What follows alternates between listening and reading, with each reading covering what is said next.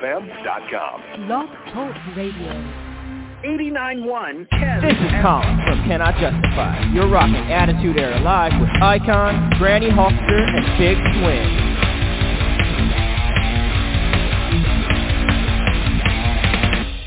This is Attitude Era Monday Live Monday, and we are live here on 89.1 Ken's FM.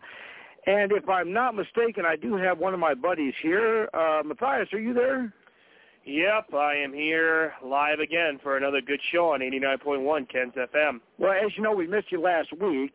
Granny will not be joining us this week. Apparently, she's on a quick little vacation, so that's okay. But I think you and I can uh, handle this thing, right? Oh, yeah, absolutely. Perfect. And as we uh, proceed here, we'll kind of catch everybody up on what's been going on. Let's start with you. What's up? What's been new with you? Uh, well, basically, uh, I've been starting my, well, I'm going to start my physical therapy here for my knee. Uh, it's going to be a long, extensive uh, recovery from this injury, and it's going to definitely delay my time in the ring. It's going to delay, uh, I'm possibly going to be out of the ring for upwards of six months to a year. All depends on the situation. Uh, but other than that, I've just been uh, working and recuperating and and trying to uh, rehabilitate uh, everything that's been going on, especially in the wrestling world. So, well, with the six months to a year, is this a definite? Is this a or is this a, just a speculation? Well, in regards to the injury, I don't know if I ever. T- I don't think I've ever talked about this on the radio, but I just got my MRI results back um, a while back, and so basically what happened was my ligaments and tendons are fine. Um, there's some minor damage to those, but in regards to the muscles on the right side of my knee, they are completely dis- destroyed. Um, severe muscle atrophy on the right side, and I've got bad calcification on the left side, right next to my kneecap. So basically, what that means is my support system and my muscles in my knee are completely weak. They are the weakest they've ever been, to the point where I tried to go to the gym and I tried to do a leg extension with my left knee, and I couldn't even do 10 pounds uh, without it causing a lot of pain and a lot of stress. So what this basically means is I'm going to be doing a lot of rehabilitation, and it's going to take quite a while because my knee went from literally lifting. I, I think my record for leg press was a little over 1,100 pounds. Uh, with both my knees, and then with wrestling, how they've slowly deteriorated, it's gotten a little less and a little less. But now, if I can't even do 10 pounds on my left knee, then I don't know what I'm going to be able to do with both knees uh, as time goes on. Well, as you know, Stone Cold Steve Austin made quite a career and quite a big paycheck wearing braces on his knees. Is that a possibility? Oh yeah, um, I've already looked into the aspects of getting uh, some good braces for over my tights. I've been wearing my my one brace under my knee, and I've wrapped uh, I've wrapped my knee every time I've went out to the ring twice over, and I've still managed to dislocate it while I'm out there for it to pop in and out. So uh, I'm actually going to look into getting some high quality doctor rector doctor recommended uh, stone cold braces that I can actually wear over my tights. So then when I don't have to worry about all the stuff underneath, I can just slip on my tights, slip on the few braces, wrap it if I have to, and I'm on the road and I'm ready to go. So.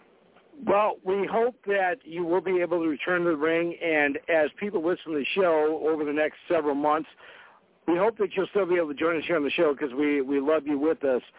Absolutely. And like, like, yeah, I'll posted. Yeah, I'll keep everybody posted, and like I said, it's going to be a long, long recuperating process. Because if my knees went down from, let's say, my knee went from, I could do a little over 150 to 200 150, I'd say, with my left knee alone. Now it's only down to like 10 pounds. The muscle is completely gone, so it is going to take a while. But rest assured, I will not give up. I will not quit. I will be in that ring again, full force, 100%. Of course, I got to defend my tag team titles come August 26th. That could be tough. Yeah, it will be tough. I will have my tag team partner take a lot of the brunt of the hits, and then I'll come in and do what I need to do. Um, but I won it on an injured knee.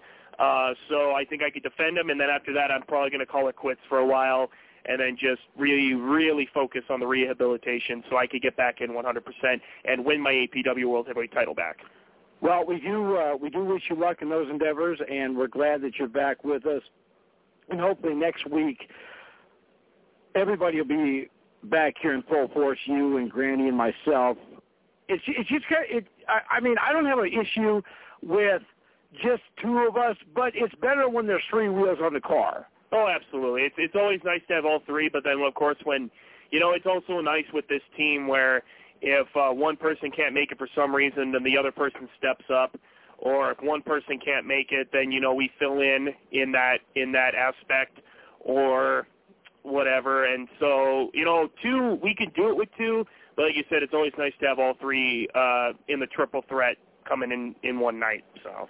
Well, before we uh, before we uh, update everybody on what has been going on with the Icons life, because I do want to fill everybody in, we're going to go ahead and let everybody know who we got on tonight. We got actor Ron Thompson. You guys might know Ron Thompson. He was a character actor. He's been in shows such as The Greatest American Hero, Baretta, Quincy, Top Gun, Ironside, Mannix. I mean, he used to be in all those uh, detective shows back in the day. So we're going to talk to him. We have Michelle Rossi. Now, what, what's interesting about Michelle is she's been in a few uh, cool different movies that she's directed and produced, like Toxic America and uh, Sister Tempest and uh, The Demons of Grimsley County. So, uh, and one I really want to talk to her about is the God Inside My Ear. So we're going to talk to her about that. That's going to be interesting. And we also have Jason Horton, who is, he directs, what is your favorite kind of movies, Matthias? Uh, horror, of course. So yeah, you and uh, Mr. Horton will have a lot to talk about because he has a few, and he is also done a lot of Bigfoot movies. Okay. So we're going to talk to him about Sasquatch and maybe Harry and the Hendersons. okay, sounds good. So anyway, let's catch everybody up to what I've been going on, and then uh, we'll do a little uh, back and forth between you and I about what's going on in uh, the world not political. We're not going to talk about that because that will get us canceled really yeah, fast. Yeah, we're we're we're no political talk on this show. However, I don't know if you know this or not, but I've been uh, fighting cancer. Were you aware of this? Uh, yes, you you did uh, slightly talk to me about it in person, and then of course I've seen all your uh, Facebook posts in regards to this kind of stuff. So. Well, you know, I I had a little bit of skin cancer, and mm-hmm. uh, they've uh, I've had a few different uh, operations or procedures, as you can say, to remove the cancer from where it was on my skin. So as of right now, I have no effects of that. Excellent. This last Friday, I was being tested for possible prostate cancer. Oh, Jesus. And what's interesting about the prostate cancer, I'm not going to go into the, basically to test your prostate, and for that, uh, and colon cancer, they, you have to have a colonoscopy. I'm not going to go into detail about what what goes into preparation. However, as they were doing their thing, they found out I don't have any of that kind of cancer. Okay, good. However, there is one drawback. Oh boy. This coming Friday, they want to test me for esophageal cancer. Jesus. And what's interesting about the reason why they're doing that is when I was 420 pounds, uh, I had acid reflux real bad and acid reflux, of course, affects your esophagus. And when the acid uh, go backs up in your esophagus, it basically erodes the lining of your esophagus, and mm-hmm. it could end up looking like Swiss cheese. Ah, yeah. And they want to test that just to make sure that there's no problem there. Okay, well at least they're being uh, precautious in, in that way. Right, and the the interesting thing is with with with cancer, you know, you you know you you you you know you talk about being a wrestler, Matthias, and you know you talk about a tough opponent. Right now, cancer is probably the toughest opponents I've ever had to face. But there's a, oh, yeah. one interesting thing about this: cancer is not going to defeat me. I am going to give a cancer the one, two, three, throw it out of the ring, and I am going to be victorious over this thing. Because, yeah. as you know, I'm a fighter, and that's how we're going to do this. Absolutely. Well, in regards to that too, as I've talked about before, I'm not sure if I mentioned on the show, but I think I've told you about it. Uh, back in 2020, I had to uh, deal with kind of the same situation where they thought I had, they actually thought I had blood cancer and uh, lymphoma. They thought I had two different, like two different types of cancer. Uh, when I went to the hospital back in June of 2020, insanely sick. I had so much wrong with me uh, to the point where all the procedures and everything, even though I had insurance, took me down to 17 grand in medical debt. and that uh, that changed my life. Uh, I got, like I said, I got insanely sick. I was in and out of the hospital like each and every other day at at the least, uh, doing tests, doing MRIs, get my blood drawn. Uh, I had to do multiple CAT scans, multiple. I had even had a brain scan. I had a lot of stuff going on back then, and it was just insane. But like one thing could go wrong in your body, and it could. And like I just went in because I had a. um I think it was I was just feeling kind of run down. I think I I think I had like a really sore throat or I had something like that, and all of a sudden they're like, oh yeah, you've got this, this, this, this, this, this is going on, this is going on, and it could just tally up, and you have absolutely no idea until they find out for you. Well, I'm glad that you were able to pull out of that, um, and uh, we're going to be getting to our next guest here shortly after we do a commercial break. But we're going to make a do a little quick discussion, and then we'll go to our first guest. Now, let me ask you this, Matthias: Have you been keeping up with the uh, the strike in Hollywood? Have you been keeping up with that? Um, a little bit, not too much.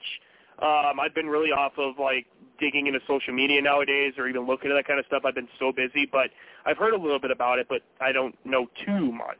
Well, let me ask you this: Do you is that going to affect your life or my life?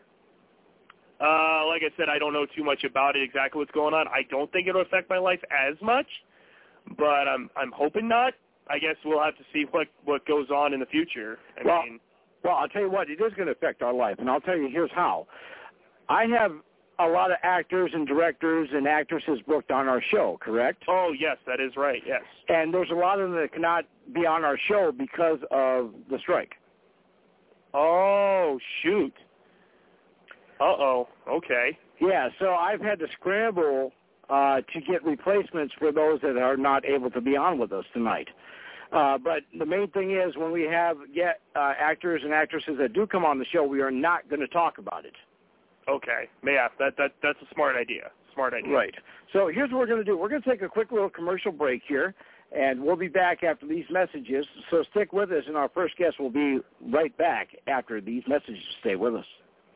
The new Woodspring Suites of Fargo, located at 1090 35th Street North at the I-29 and 12th Avenue North interchange is an extended stay, pet-friendly hotel with kitchenettes in every room, including a stovetop, full-size fridge, and microwave, plus a big 40-inch flat-screen TV with free Wi-Fi.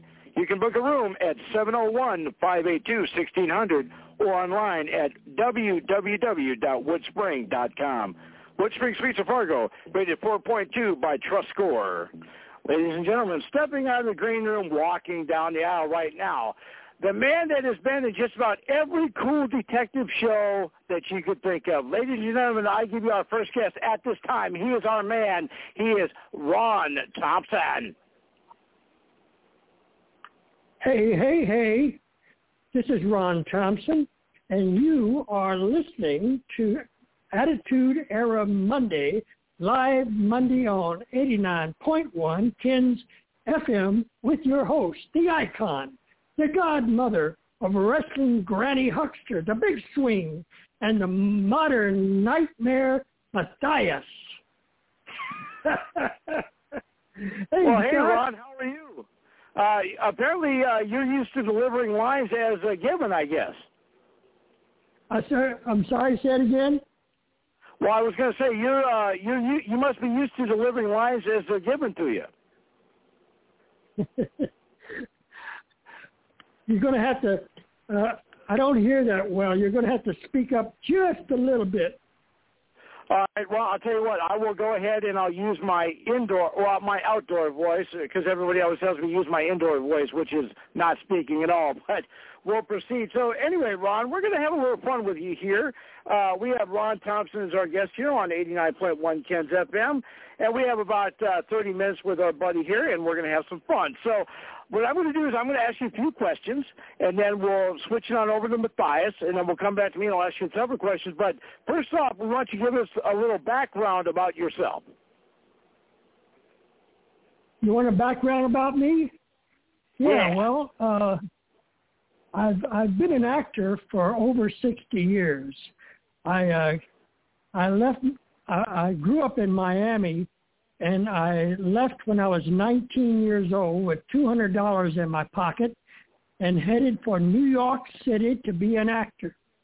And uh, two years later, I got myself a, a really good part on a, a TV show called Armstrong Circle Theater. This was back, this was in 1962 before uh, video.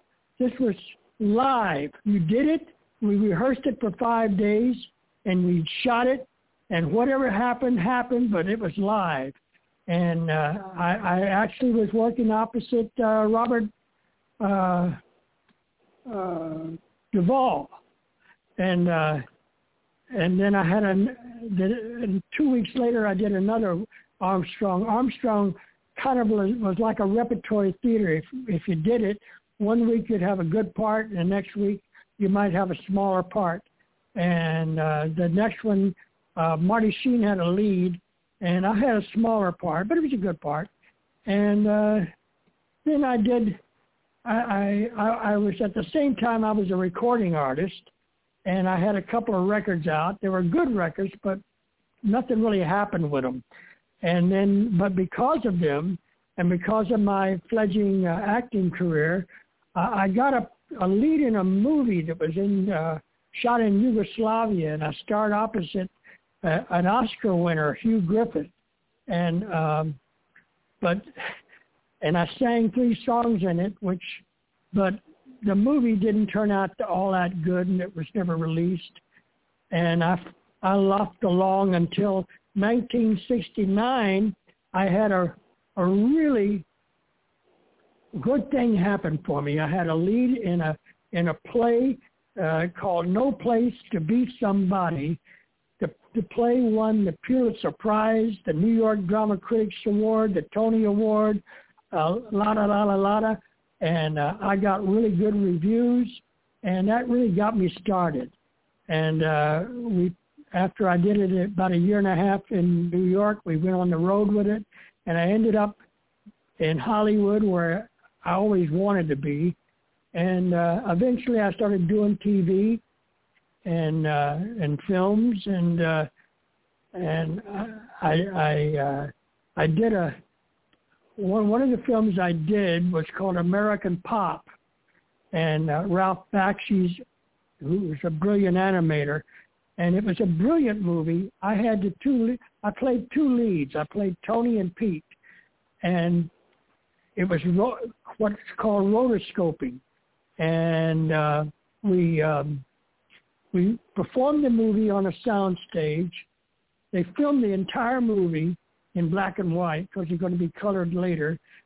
Then each frame of the picture, 24 frames per second, is blown up into a photograph. And this is back when we had animators, not computers.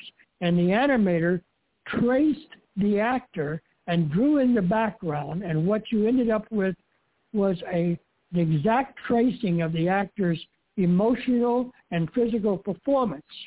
And uh, but the movie, Columbia Pictures didn't promote it right, and it didn't happen. It was a big bomb, and uh, so the two roles that were two of my best performances were gone unnoticed because people thought it was just a voiceover and they didn't realize it was a tracing of my performance.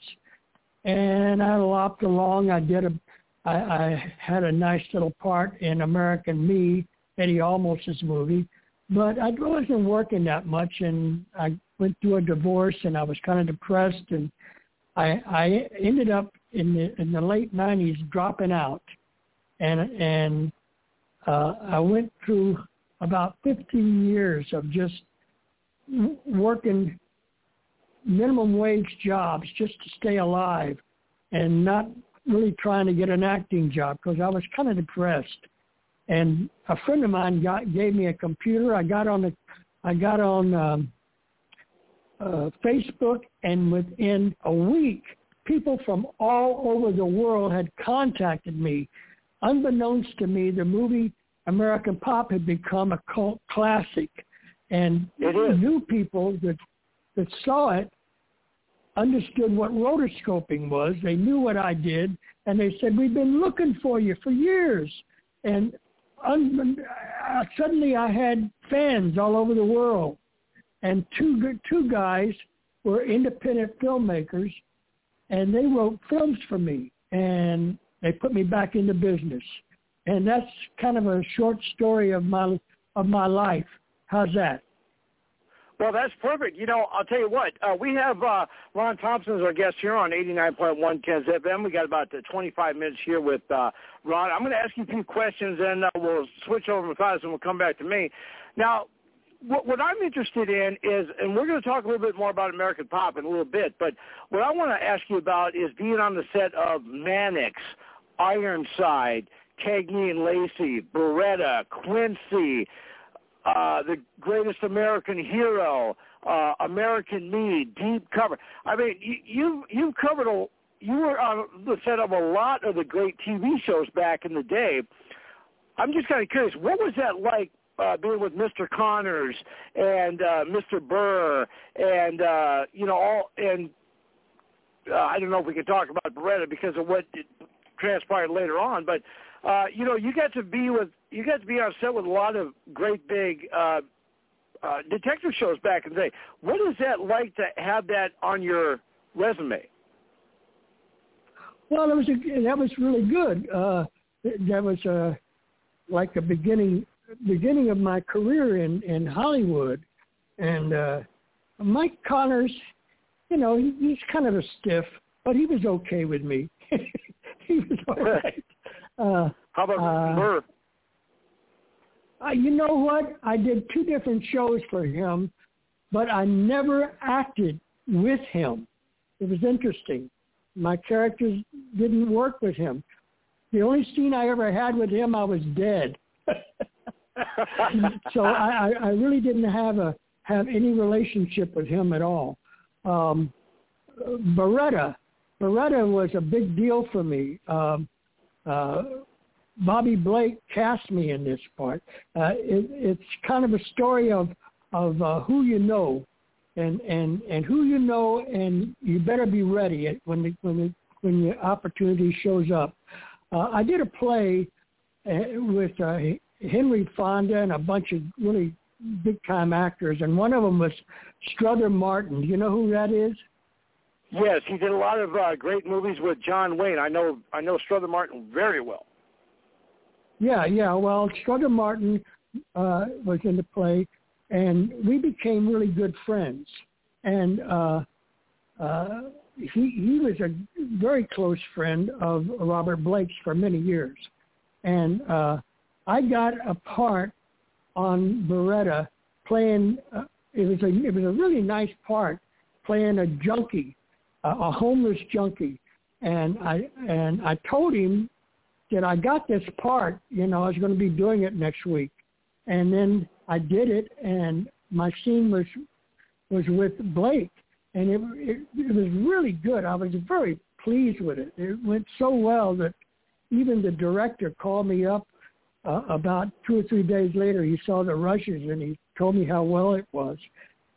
Meantime, uh, Strother and and Bobby went fishing, and Strother said, you know, a friend of mine uh, just did your show, and he said, uh, uh, oh yeah, what did he play? And he told him he played the junkie. He said, oh that was him. Oh, he was really good. Oh yeah, okay. And then two days later, I get a call from Universal saying that Blake wants to talk to me. So I go to Universal, and he says, I've been thinking about having a young guy being like uh, my partner on the show, and we're going to uh, try you out. And uh, son of a gun. And there I was. And uh, two days later, I was on the set. I had to use my own costumes because they weren't even ready for me. I wasn't even in the script. We had to uh, uh, uh, ad lib some some lines here and there. And then the next week, I was they wrote a part for me, and uh, and I did I did about a, a, a year on the show, and and I just want to say something about Robert Blake. You know, he wonderful, wonderful actor, and he was a really good person to me. He was very kind to me and very, and he was always looking out after me. And uh, uh, I don't know. I, I, I, as far as that, uh, him murdering his wife and all people, even though he was acquitted for it, uh, uh, everybody believes he did it, and I, I don't know. I just don't believe he did it. But he's dead now, so what the hell? And anyway, right. so that that was that. Uh, let me see. What else you uh, wanted to know about? Well, yeah, Ron Thompson. Yes, yeah. I'm going to uh, switch it over to Matthias. Hey, uh, Matthias. Uh, you know, uh, Ron Thompson was in a favorite TV show of yours. Uh, he was uh, he made an appearance on The Greatest American Hero. Sometimes I know uh, when you're in the ring, you refer to yourself as the Greatest American Hero. What do you got for our guest? Go ahead. Well, yes, you are talking to the man from every woman's greatest dream and every man's worst nightmare, North Dakota's number one heel, current reigning, defending, undisputed NSC World Tag Team Champion, and soon to be APW World Heavyweight Champion and honorary member of the New World Order. Has been paid for by the New World Order.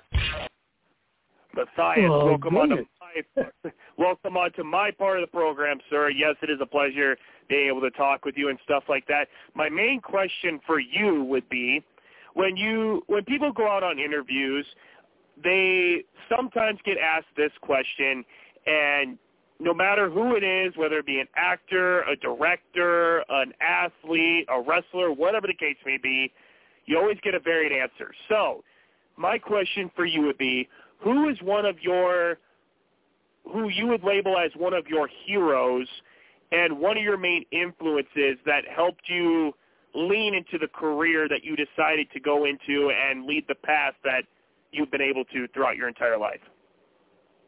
Well, I'll tell you, that's a kind of an easy question for me to answer because uh, I was always interested in, in being in show business and stuff. And at 13 years old, I went to a movie called On the Waterfront. And I saw, and the movie, it's just the movie itself was something I'd never seen before. And the Marlon Brando was just like unbelievable. And I, I just, uh, when I walked out of that movie after seeing that, seeing Marlon Brando and everybody else in the movie, I said, that's what I want to do. I want to be an actor and hopefully kind of as good as Marlon. And uh, so that was it. Okay. And then um, has there been anybody throughout your career that you could say, man, I wish I got to work with them or was there somebody that you have, like you said, yet, or like I said, yet been able to work with that you've always wanted to, or did you kind of get to work with your uh, your dream circle, as I sometimes like to call it? Uh, well, I don't know. I, I, I after a while, I got I got to understand that that even Marlon was not who I thought he was, you know, and uh, I, I didn't want to be disappointed by people, and uh, I, I wasn't. Uh, I worked with a lot of big stars. I, you know, I did a play with with Henry Fonda for God's sake. Uh, uh, how big can you get after that? And uh, I just actors are different than what they play, and uh, so uh, I, I, don't really have any heroes anymore. There's, there's, there's actors that I really respect. I respect uh, uh, Al Pacino. I always I always respected. I saw him in a in a play that I uh, called "Does a Tiger Wear a Necktie?" That I, that he just blew me away. It was the first time I ever saw him, and uh, I actually did that play about four years later and won an award for it in in L.A. But Al Al is terrific. I really think he's really terrific. And you know, there's a lot there's a lot of really good actors. Sean Penn, I think Sean Penn is terrific. And uh, uh, there's there's a lot of really good actors that I would love to work with. Okay. That I haven't. And then uh Okay, and then uh, you kind of already answered this question for me, uh, like in your in the answer to the second one. But was there anybody that you honestly thought, like, that you thought, oh, this is going to be awesome. I get to work with this person. And then, like, you don't have to name names or anything, but then was like, when you actually went to, like, work with these people, you're like, man, I'm either, you either thought, man, I'll never want to work with them again, or, man, that just didn't, like, really, I didn't really like this person, or I, like, it just didn't really, you thought they were going to be good, but turns out they were, like, horrible people. Have you ever experienced something like that? He hasn't worked Yeah, but yet. I don't want to. I don't want to mention it. Oh no, you don't have to. Like, it's just if you've ever experienced that. Like for me with wrestling, yeah, I, luckily for me, yeah, yeah. I've There never. was some. There was somebody that I worked with. Uh, I, I I was I was never a big fan of this person, but uh, uh, they were just a uh, what I would call a real cold fish, and everybody that I've talked to that, that knows them has said the same thing. but I, I, I'd rather rather not mention their name. Okay, that's perfectly fine. Like I said, I never expect people to name names, especially and with wrestling too. You'll always find that person. You're like, hey, I don't think I ever want to work with this guy again. But luckily, I've been able to. I have not been in that situation yet, and I'm hoping I never am. But I always like to ask if somebody's ever experienced something like that. You know, Uh, uh, I I've worked with two different wrestlers, but but they were be, be, before your time. They were wrestlers in the fifties. I don't know whether you would know who they were. Uh, pretty good actors. What uh, the really good actor was was a guy named Mike Lane. Does that name sound familiar? Yes, Oh yeah. definitely. Yeah, well, well, I, I worked with him, and he was he was a really nice guy. He, I think he died uh, a few years ago. He was a real nice man and a good actor. And I had I had actually seen he was in a movie called The Harder They Fall with uh, Humphrey Bogart. It, it was about Primo Carnera, and he played Primo. And uh, and this was when I was in in high school, and I really and then uh, back in the 70s, suddenly I'm in a movie with him. And, and it was a big deal for me, you know, to be working with him.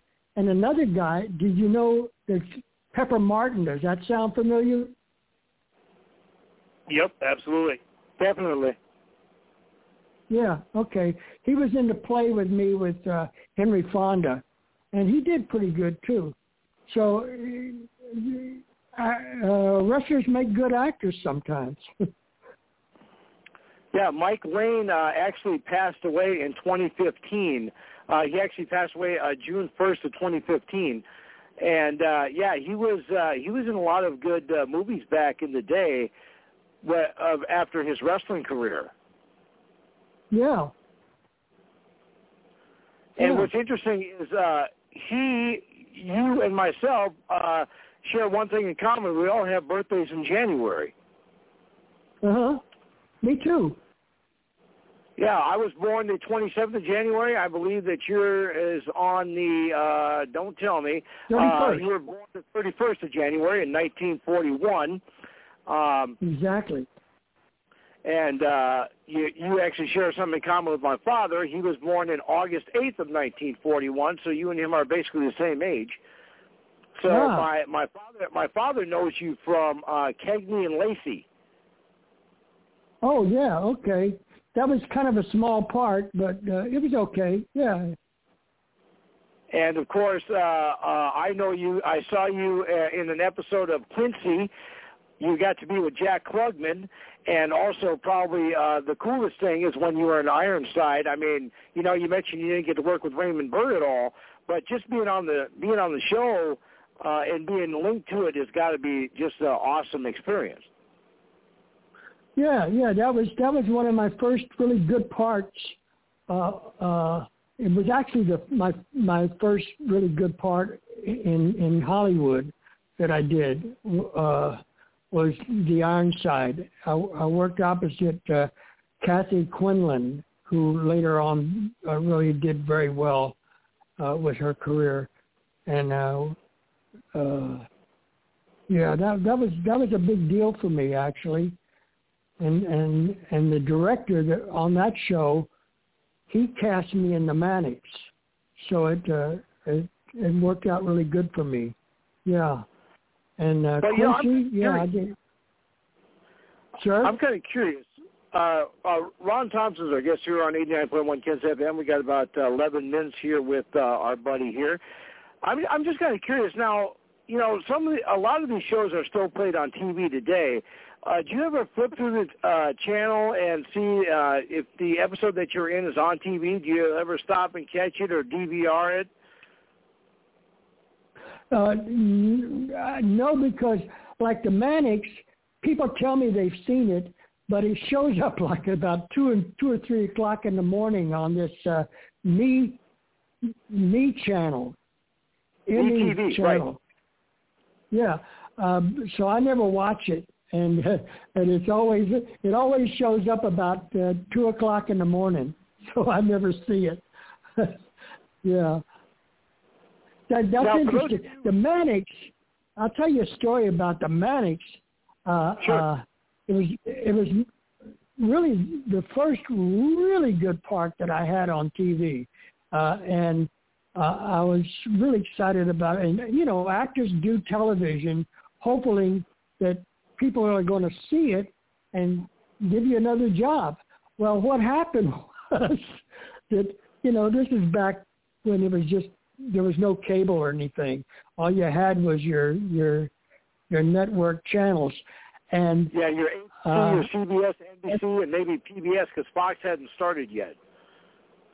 Yeah, right. And I called I called the director about a week before uh, the show came on, you know, and talked to him, and he said he said nobody's going to see the show but your mother.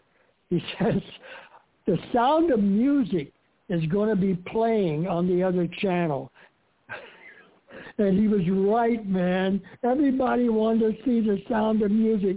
Nobody saw my Mannix except maybe about five or six good friends. so that was kind of a, a letdown for me because you know it was a really good part, and uh, and and they didn't and they didn't replay it uh, uh, back then because it got no ratings. So I guess they thought it was not a really good show. well, you know, I, I myself, I I have seen that episode that you were in, uh, and the episode is actually called uh, "Death Has No Face," and you were Kirk right. Bullard in that episode. Right. I have seen it. Right. Well, thank you. Thank you for seeing it. right now, the interesting thing is now, uh, you know, you were in a lot of shows where you were in like one episode. Ironside, you were in two episodes. Uh, Baretta was your your most. You had six, and uh, Armstrong Circle Theater, you were in five. So, I mean, you know, the, no, you know that's that that was wrong. Uh, uh, uh, there must have been a, another actor at that time with my name, because I only did two.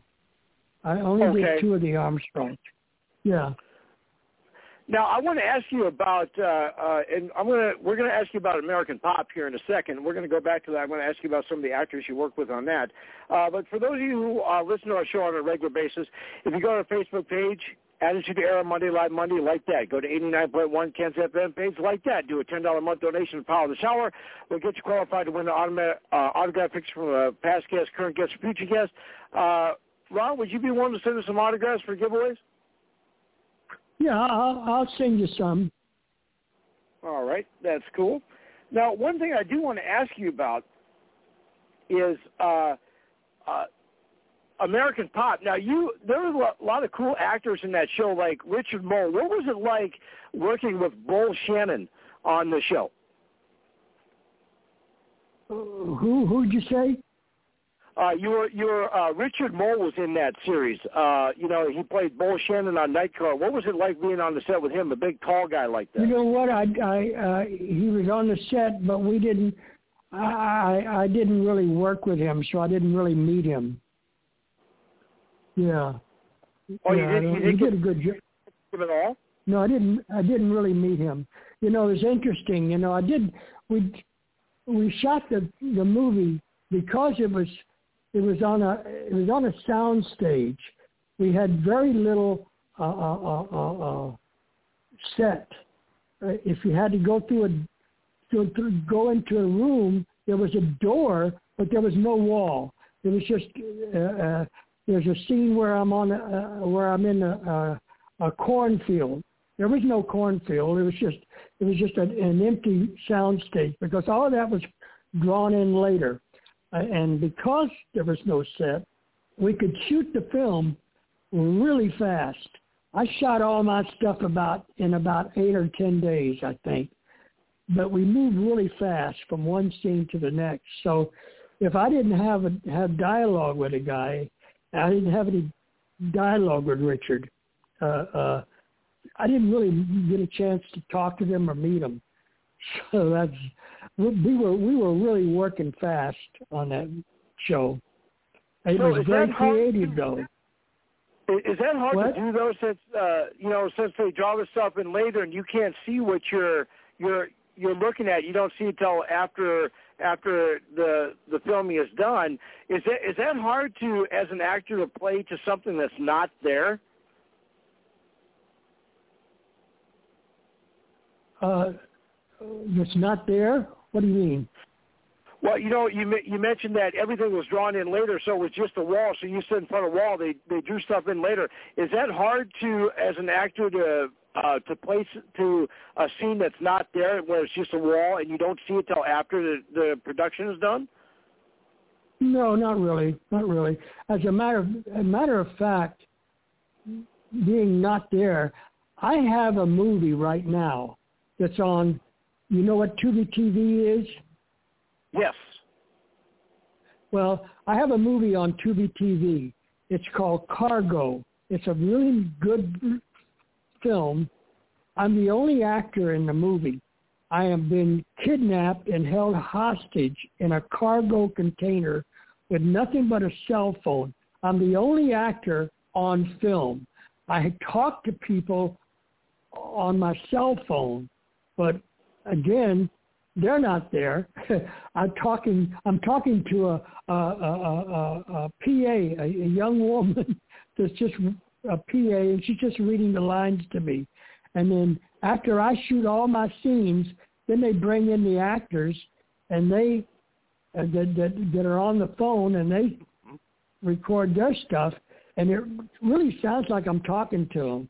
But that's a, that's a movie where I'm actually working without the actors. And but I recommend you. It, I'm very proud of that film.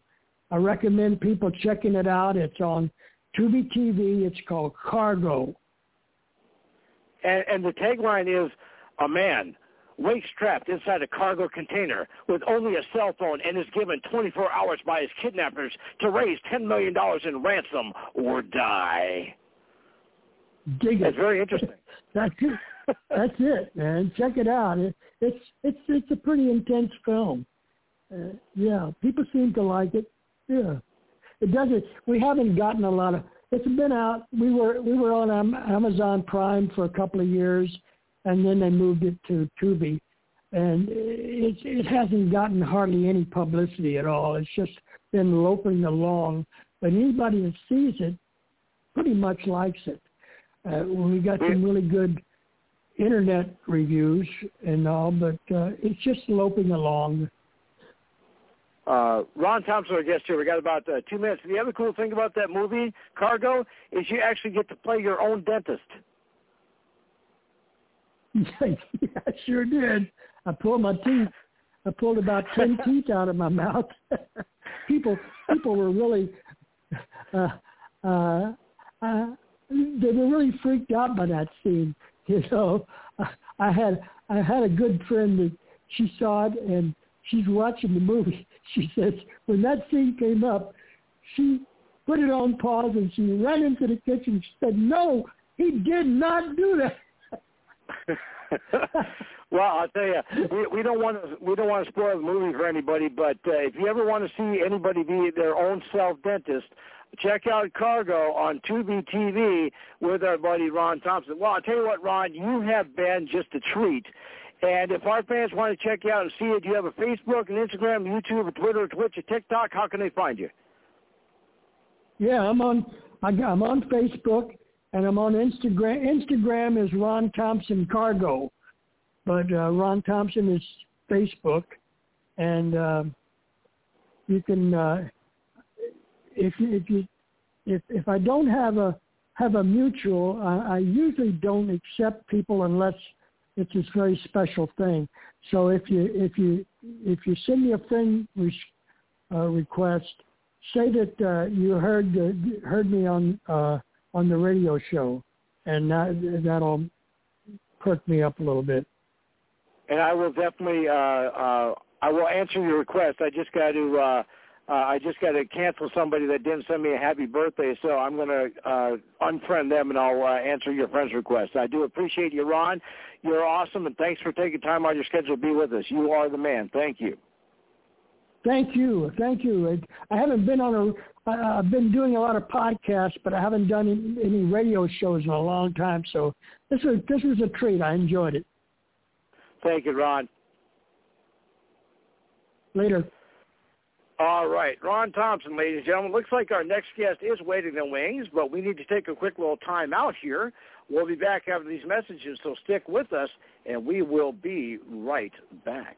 So, if your spring and summer projects include some concrete work, Elevated Concrete can help. They can be reached at 701-866-9018 or at Elevated Concrete on Facebook. Their concrete work includes driveways, sidewalks, walkways, approaches, garage floors, patios, and shed pads. Plus, they offer decorative or stamped concrete as well. And all estimates are free. They are ready right now for any concrete project you have. That's Elevated Concrete at 701-866-9018.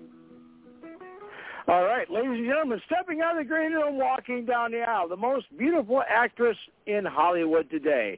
She's going to tell us all about what it's like to be the sister Tempest. Ladies and gentlemen, she can also tell you about Toxic America. She's our favorite. She is Miss Michelle Rossi. Hey everyone, this is Michelle Rossi, and you are listening to the Attitude Era Monday live on 89.1 KensFM with your host, the icon, the godmother of wrestling, Granny Hulkster, the big swing, and the modern nightmare, Matthias. Thanks for having me. Well, hey, Michelle, how are you? Michelle Rossi's our guest here. We got uh, 30 minutes here with our guest here, and we're going to have some fun here. Basically, what we're going to do is I'll ask you a few questions. We'll do a roundtable, and then come back to me. I'll ask you the tougher stuff. But first off, we want you to give us a little background about yourself.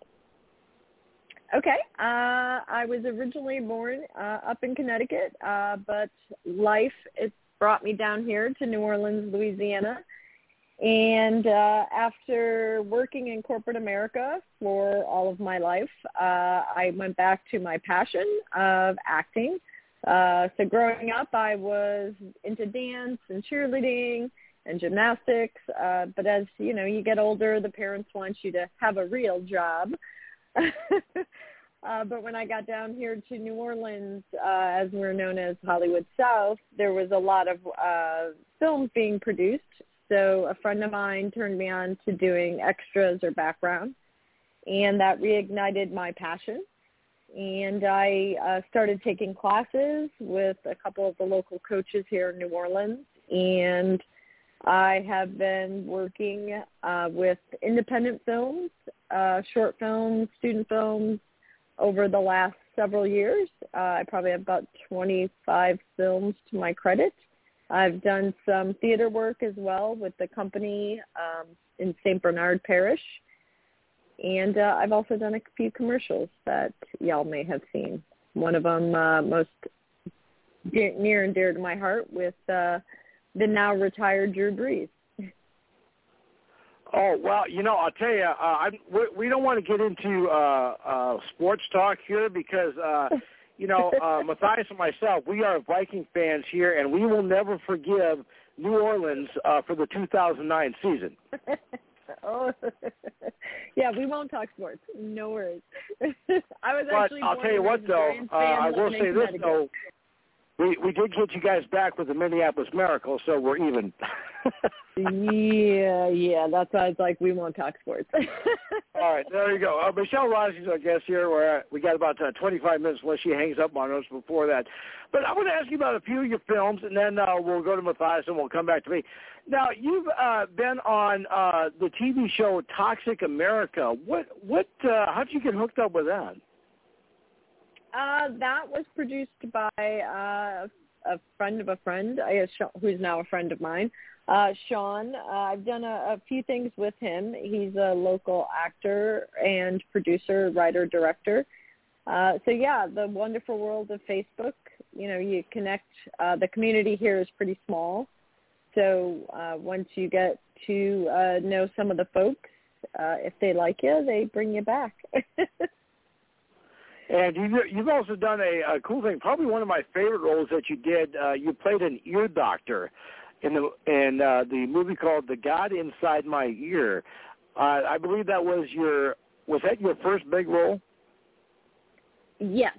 Uh, yeah, that was uh, audition I worked with with a friend of mine who uh, we were in acting class together, and he was a huge help. Uh, my friend Craig and we had fun with the audition. And yeah i booked the role and i met uh, joe badon and his whole uh crew. And i've worked now on all three of his films uh and another uh one that he's hel- helped produce uh, most recently. But yeah the Air doctor was quite interesting. Uh we uh, I met them over in Slidell uh, at the the movie the little movie place you see when you get off. If those of you that are out here in New Orleans uh, would understand. Uh, but yeah, we filmed it that day. Uh, Joe threw some crazy lines at me about being Little Red Riding Hood and peeling back um, the the skin to see inside the grandmother. So uh, yeah, I was kind of hooked. Uh, on that genre and working with Joe and um, his his DP Daniel and editor Joseph and and that whole uh, crazy crew. They're beautiful people, and every time uh, there's always just more surprises and more fun to be had. now, you yeah, correct me if I'm wrong on this, but one of the most amazing features about you is your intoxicating smile. Would you agree? Um, I think my two orthodontists and my parents' uh, dental bills would totally agree. well, you know, it's funny. I mean, we're uh, the, our last guest. We're talking about him uh, pulling ten teeth out with a uh, with a pliers, and uh, you're talking about having yours fixed. So it's really cool. oh, that yeah, that is funny. Yeah, no, um, yeah, I like to smile. Uh, sometimes you know, we get critical of ourselves, and I think my smile's too big. Uh, sometimes I have been told to tone it down, especially when you're doing photos or, you know, obviously you're filming. But yeah, I think it brings joy. I find, uh, especially walking down the street, I always make eye contact with people and give them a smile and a hello, and and I've watched it kind of change their their moods and attitudes. So you know, it's always it's always nice to be kind and and if your smile can change someone's day, then all the better. Uh, Michelle Rossi is our guest here. We've got about 20 minutes here with Michelle. I'm going to pass over to Matthias in a second because one thing about uh, one of the movies that you did that Matthias really, really wants to talk to you about, the demon, uh, the demons of Grizzly, uh, Grimsley County, is one of his favorites. Is he going to talk to you about that? So Matthias, uh, go ahead. What do you got for a guest, Michelle Rossi? Go ahead. Well, yes, you are talking to the man from every woman's greatest dream and every man's worst nightmare, North Dakota's number one heel, current reigning, defending, undisputed NSC World Tag Team Champion, and soon to be once again reigning, defending, and undisputed APW World Heavyweight Champion and honorary member of the, New World Order. has been paid for by the New World Order. Matthias. Welcome onto my part of the program.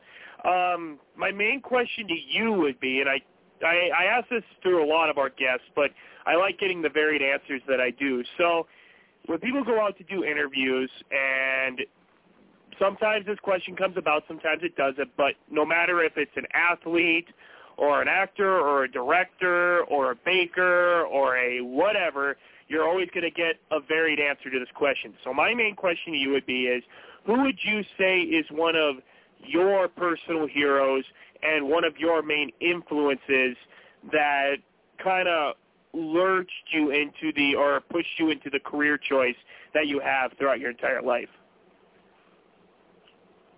Ooh, um, now that's a loaded question. Wow, yeah, that's that's pretty deep for a Monday night. Uh, as far as the acting, and oh, actually, probably overall, um, my two aunts never married, and they they lived across the street from me growing up.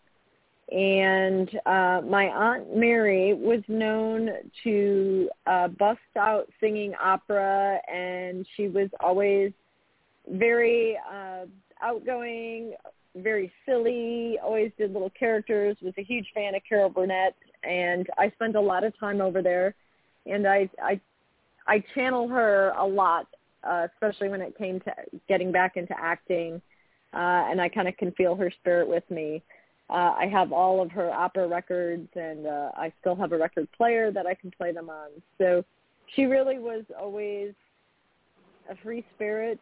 She, I think, uh, all the gentlemen in the church couldn't wait for her to come with her Easter outfit on. She was always dressed to the nines. Um, always, you know, would spend money on outfits, and my other aunt, who lived on the same house with her, was the complete opposite and uh, they were kind of like the female odd couple. So uh, I think both of them really were a great influence on me. But I'd have to say uh, my aunt Mary was definitely the one when it comes to uh, just being silly and being yourself and and dance like no one's watching. Uh, I would have to give her a lot of the credit.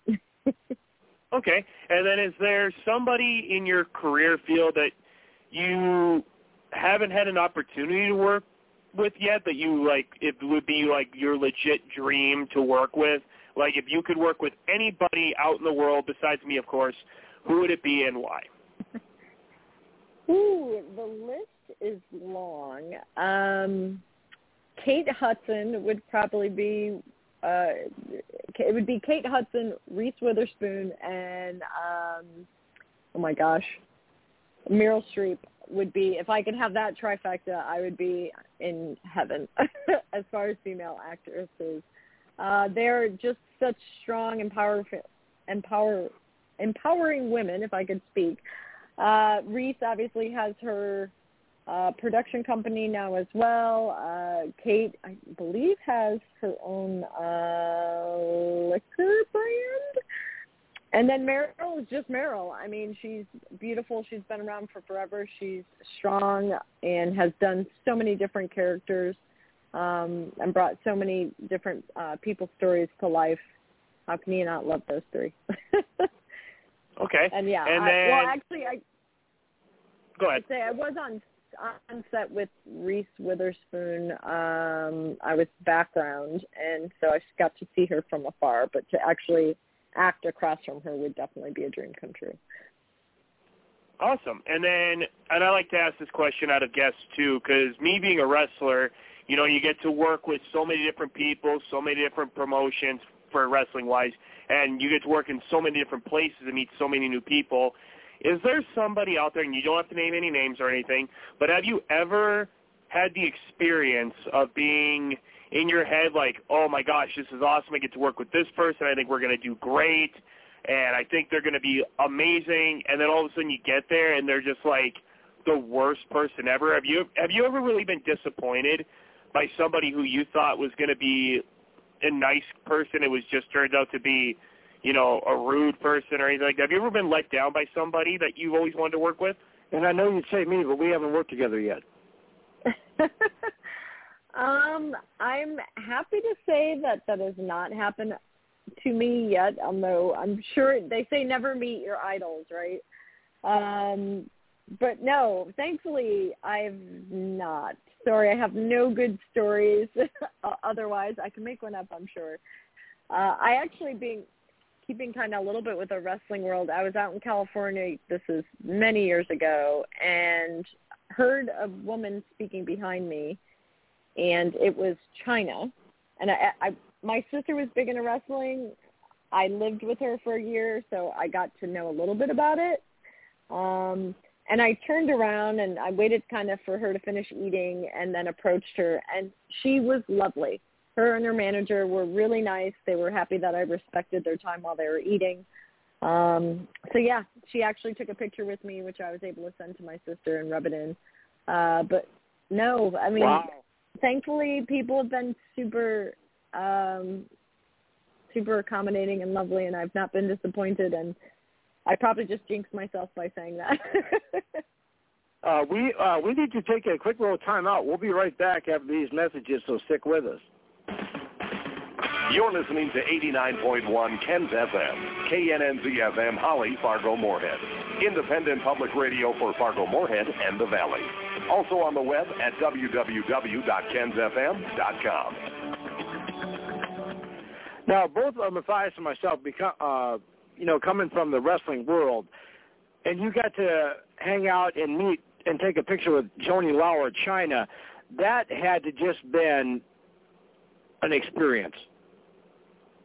Yeah, it was. I mean, I, I got to say, my friend and I were sitting at the bar, and they were like behind us, and we were the only ones out on the patio. So I was totally eavesdropping on the conversation um, in a very, you know, nonchalant way. But the whole time, I'm like texting my sister, and I was like, who's the you know I was like the wrestler I couldn't think of her name like I like I said I apologize I had just you know I was just getting into wrestling watching it with while I was living with my sister. And I knew the voice. I just couldn't think of her name. Um I was like I'm pretty sure it's her. Like that voice is pretty distinct. And uh yeah they they were you know super friendly. Um and yeah, it was just so casual. I'm like, how are we the only ones out here with them? You know, it was you know just uh, serendipity, if you will, that it was only the four of us out on this patio. So, uh, yeah, she was a hoot. Uh, you know, uh, one thing that uh, it, you know is pretty cool, and we get a lot of our information from. Uh, uh, uh, imdb.com, and not that I'm bragging, but I actually have a page now on imdb.com, and I'll uh, post that link up so everybody can go uh, and check it out. Because, as you know, uh, you have been one of my inspirations, uh, and I'm glad that uh, you're with us tonight. We have, uh, well, we have we have a good amount of time left. We have about uh, 12 minutes here left with you. One, one of the uh, one of the other questions I want to ask you about uh, from your uh, past projects uh, and uh, your demo reel. There's uh, one scene that I'm, I'm kind of curious about where uh, you're kind of like uh, you, you're wearing dark clothes. You have a, uh, a uh, like a dark hat on, and you got like uh, eye black, and you like sneak into a pet door. Uh, I'm kind of curious about that. Can you talk, tell us about that? Yes, uh, that was actually a film done for the Easter Seals Disabilities Challenge and it was directed by uh, Nicholas Parsons. And um, uh, I got to co-star with a good friend of mine, Christina. And yeah, that was a lot of fun. Um, they they kind of proposed, you know, what they wanted to do, and it had, of course, rained, so it was like super muddy. And we're getting the shot set up for me to crawl. I, we're breaking into the house to get her ring back from her sister. Is the premise of the the story of the short. And I'm like, we got this. You know, so yeah, we go. Leading up to that, you just see us from the you know the cameras in the house catch us on film trying to break into this house, and I like stick my head through this door, and there's a dog. Well, while we were filming this, I what we didn't realize is in front of the door were fire ants, and we realized it pretty quickly uh, when I disturbed them. So it was uh, a fun time. Uh, we avoided. I didn't get bit. We we kind of had to wait till uh, those calmed down and we got rid of them. They were not hurt in the process. Well, maybe a couple were with that shovel. Uh, but yeah, it was it was a lot of fun, and um, I, I'm hoping it may still. It's called A Mother's Ring. I don't know if it's still out there online, um, but there is. I do end up in the pool at one point, falling into the pool or running into the pool. So yeah, it was Now, my it was the first comedic uh show movie that I've ever done, and I had a blast. I I definitely love uh the freedom that comes with doing a comedy. Well, you know, there's a couple other things on uh, IMDb that I want to ask you about. A couple pictures that uh, I'd like to ask you about. Uh, there's one, I believe, um, I can describe it for you. You're wearing white, and uh, on your on your costume it says BTC, and you're like all painted up. Yes, um, that is Beyond the Canvas. It was a body paint competition out in San Antonio, Texas, that I uh, had the privilege of going out and participating in. Uh, so that was uh, design done by two artists. Uh, one is known from Skin Wars, Robin Slonina, and uh, Muna Jin. Uh, and I'm probably she's going to kill me because I'm probably not pronouncing her last name right. And we kicked off their opening night of the body paint competition.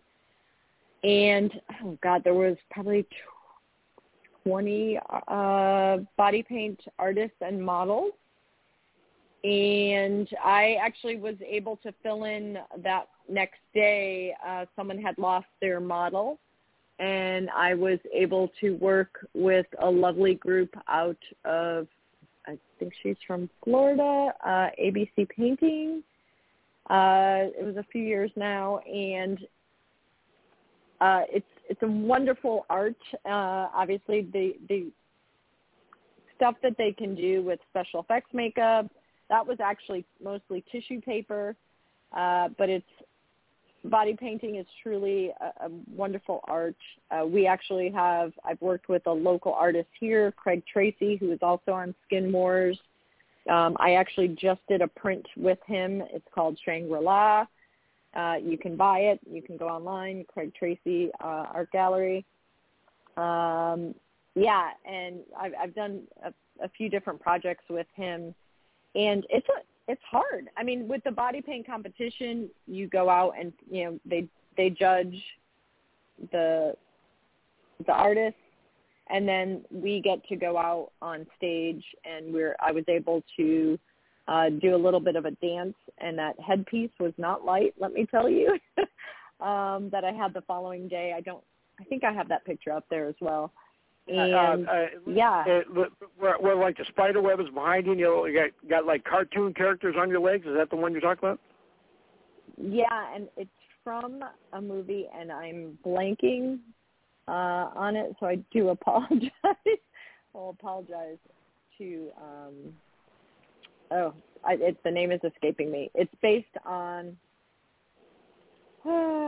I can't think of the movie. If you look really close to the face, if you know the movie, you will. uh You may be able to help me out here. well, you know, I'm I'm just of curious. You know, you you mentioned that it was it was you know it was beyond the canvas and it's it's all body paint. So let me ask you this: what what what what you have to get there like four in the morning for them to like like paint you all up and everything, or uh, how long are you in? uh in like a makeup chair or standing up while they're painting you? Um, each well, the body paint competition there is a time limit, and I believe that one was six hours, uh, with maybe a fifteen minute break. So what, yeah, it's a long day. and, and when you're wearing body paint, is there like a certain way you have to walk so that the paint doesn't crack, or do they use like special paint so that it doesn't like you know uh, bunch up and stuff as you're walking all over, or do they like carry yeah. you out to the set so you don't have to move?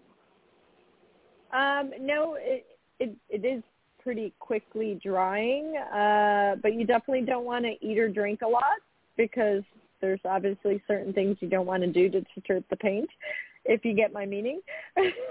right, right. Um, but yeah, no, you. I mean, usually you have uh, like a thong bottoms on and and a top, uh, and they paint over that as well. Uh, but it's yeah, they they airbrush.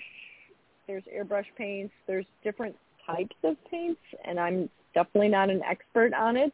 Um, I would definitely say you can go and watch Skin Wars um, uh, to find out more about body painting. Uh, it was a competition they had. Uh, but yeah, it's it's definitely a long process. There's a lot of standing. The artists are very respectful. Um, to try and they try and give the models uh, you know breaks to fit when possible.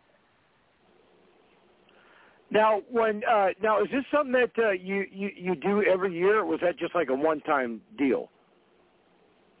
Uh, for me, it was a one-time deal. I had uh, some of the crew that ran uh, Beyond the Canvas was I got to meet through Craig Tracy's gallery, and uh, that was I think I don't remember how many years they were running it, but then obviously COVID hit, and um, I've not gotten a chance to go back out there.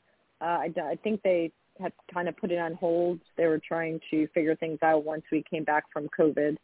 Um, I was able. There's also another competition that is part of the Arnold Classic in Columbus, Ohio, and that's uh, Jan Tana's body paint competition um, as well. And I know that happens every year in Columbus, Ohio. Um, so another opportunity for folks to see these amazing body paint artists um, out there, uh, you know, creating these work, living, uh, Michelle, breathing works of art. uh, Michelle Rossi's our guest here. We got about uh, four minutes left, so we don't uh, forget this. If uh, if you go to our Facebook page, Attitude Era Monday Live Monday, like that. Go to 89.1 Ken's FM page, like that. Do a $10 a month donation to Follow the Tower. We'll get you qualified to win an autographed picture from past guests, current guests, or future guests. And Michelle, would you be willing to send us a few for giveaways? Uh, yeah, yeah. I can definitely send you a few giveaways. All right, and I can uh, uh, the other thing, print up a couple of these these uh, photos we were talking about. All right. I, I would love to if you could autograph a picture to the icon with that uh, like that Spider-Man looking costume thing. That would that that that just that just blows me away. uh, that's the one of the big hairpiece you were talking about.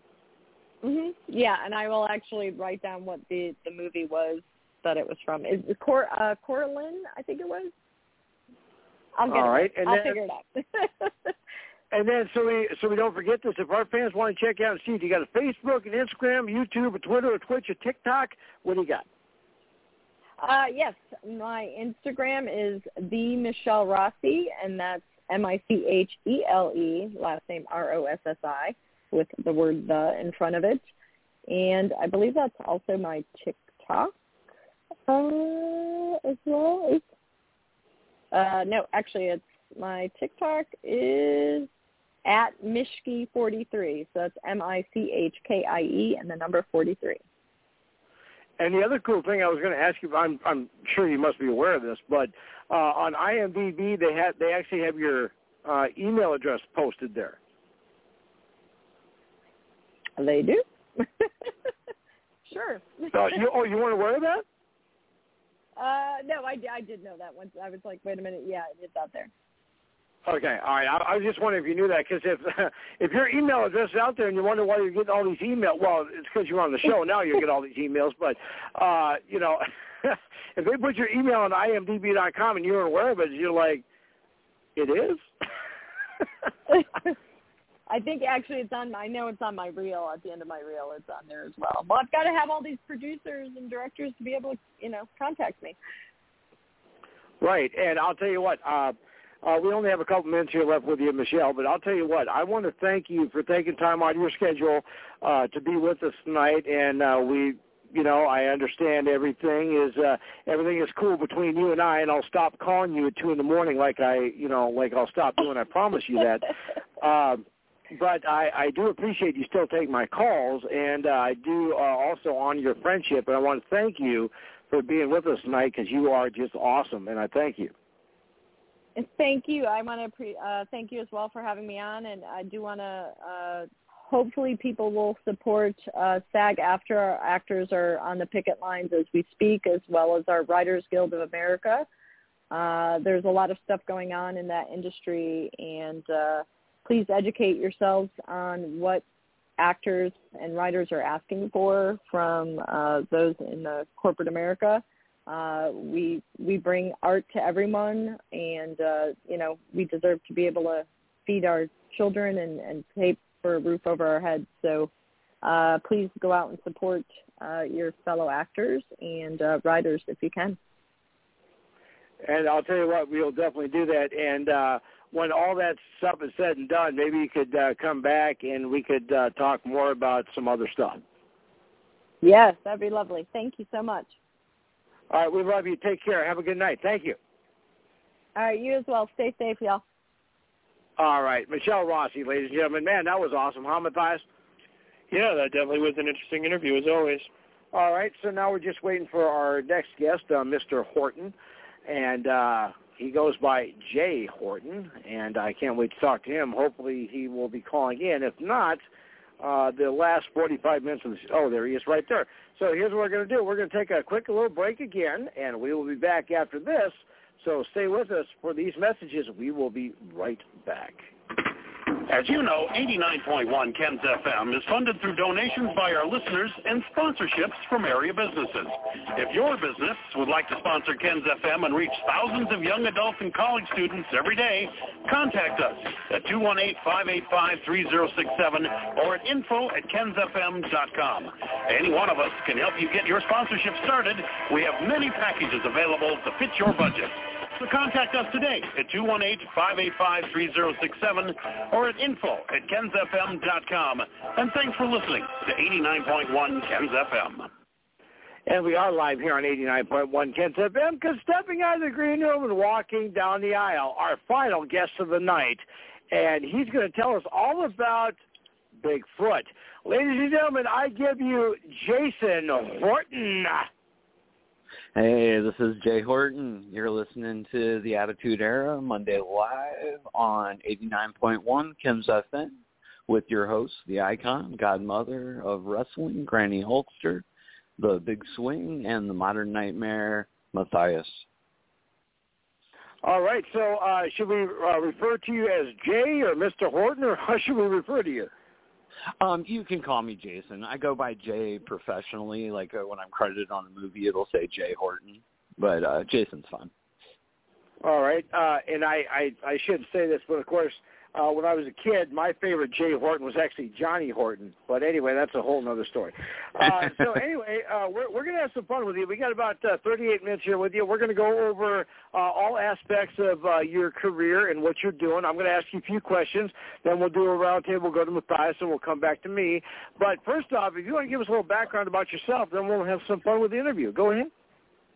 Sure, man. Uh, I'm a filmmaker. Uh, I graduated film school back in 2003. Uh, made my first movie that summer, uh, Rise of the Undead. Um, sold that to uh, a DVD distributor, you know, hit Blockbuster and all those. So then I moved to LA.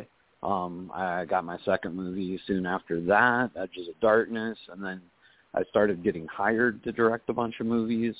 And a few years after that, moved into documentaries, and now I'm back doing narrative features again. Um, pretty much all independent stuff, you know, budgeted anywhere from five hundred thousand is about the most expensive I've ever done, all the way down to a couple thousand dollars. That's awesome. And uh, you've also uh, done a uh, a few different books too, have you not? Um, no, I have not written any books. I, I run a YouTube channel and I do a lot of distribution and marketing of uh, filmmaking videos. Um, I had talked about doing a book, a compilation of those videos that I'd done for a long time, but I, I never ended up doing it. All right. Well, I'll tell you what. We're gonna we're gonna talk to you about uh, some of your projects, and then uh, we'll uh, we'll go to uh, Matthias, and we'll come back to me. One of the things that I'm kind of interesting to talk to you about is uh, it seems like you like to do a lot of movies about Bigfoot. Uh, tell us about that. yeah. Um, honestly, you know, as uh, documentary stuff, I, I just like to do subjects that I'm like kind of interested in. And I'm not so much a Bigfoot fanatic myself, but I'm really fascinated by the people that are. You know, like I the the passion behind it, you know, and like the the sheer amount of work and dedication they take into it. You know, I don't like to make documentaries that you know poke fun or make fun of people. I, I like to really like give people a platform and a voice to talk about subjects that they're interested in. So Bigfoot was just is just one that always resonated, and uh, it's been one of the most fun ones to put together. And then uh, before uh, before you're done with the interview here, uh, uh, I'm going to try and uh, get a job on your next project, but we'll talk about that in a second. Now, sure. what, one of the uh, uh, one of the first things that uh, you know you've also done a lot of stuff uh, dealing with uh, animals, cats and dogs. Mm-hmm. Uh, that's also another passion of yours, isn't it? Yeah, yeah. I, I you know I've always been an animal lover, and, and again, I like I said, I love doing documentaries about people that are really passionate about what they do. So one of the first uh, documentaries I ever did was on a dog rescue called Rescue Me Home for Spot. And, you know, it was this woman, she was a, a exotic dancer um, for most of her life. And uh, she retired, um, you know, took her money, opened up a dog rescue. And it's just, uh, you know, I went down there, stayed with her for a few days, interviewed her, um, the people that she worked with, you know, shot the dogs. It's just, it was really cool you know, and I, I did another one about uh, Alpine Zoo and uh, Big Bear. You know, it's a high al- high altitude zoo, and it's, it's just it's fascinating. I, I love animal stuff. Uh, Jay Horton's our guest here. We're on 89.1 Ken's FM. We got 35 minutes here with our guest.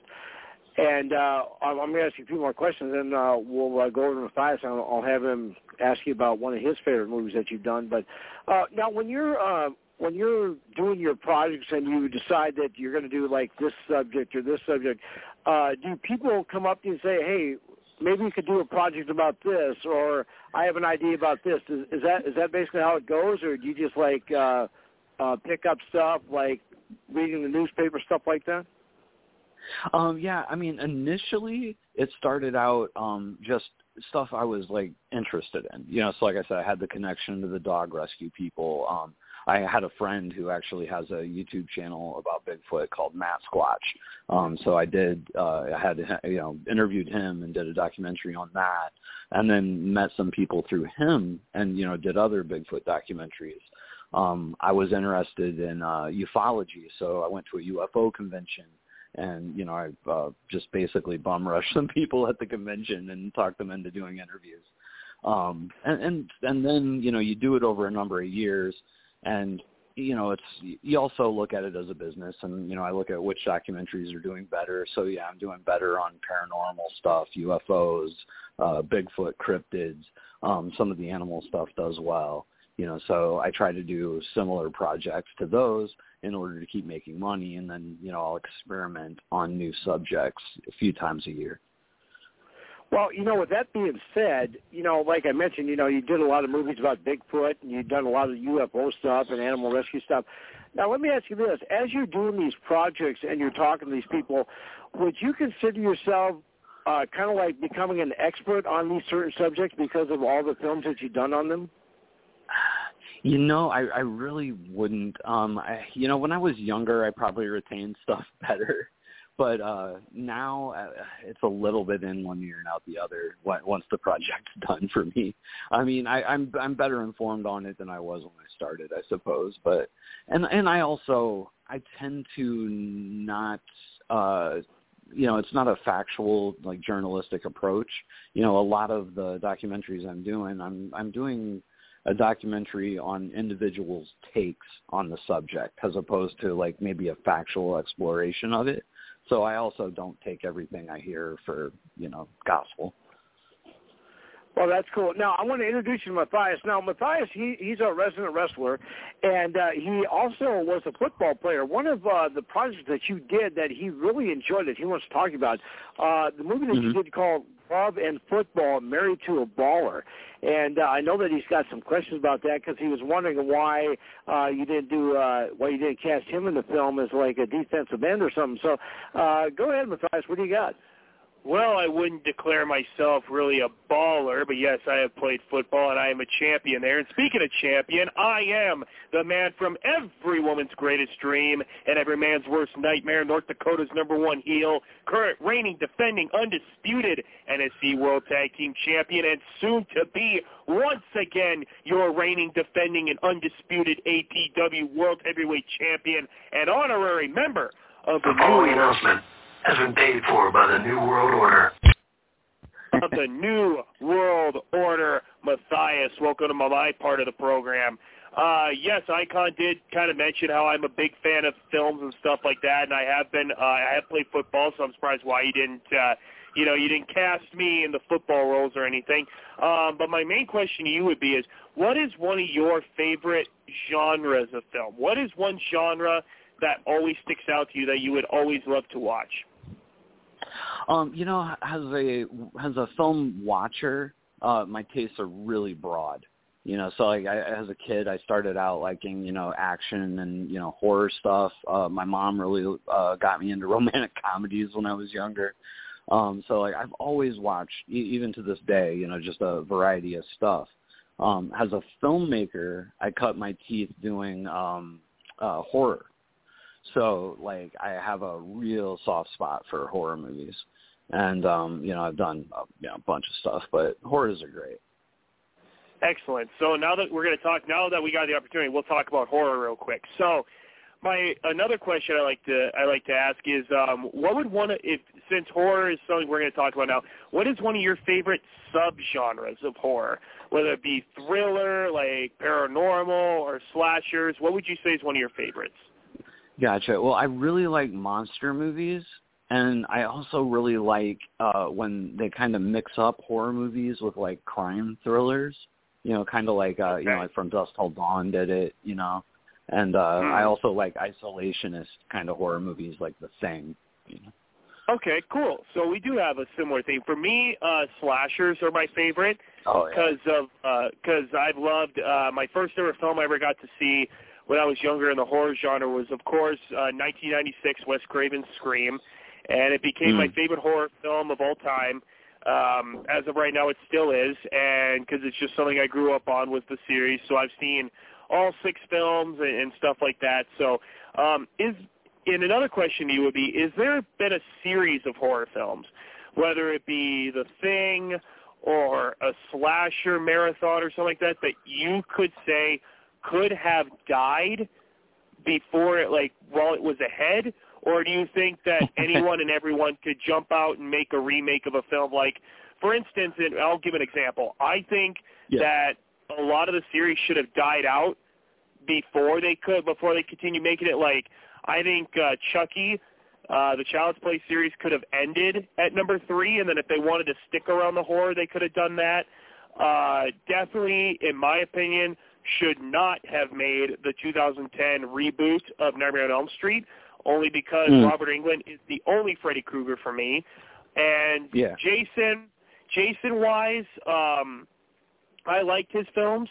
Uh, I thought, I think that one kind of could have stuck through a little bit. And then, I mean, the 2009 reboot wasn't terrible. I liked how they took the Jason character, but we haven't seen Mhm. anything since.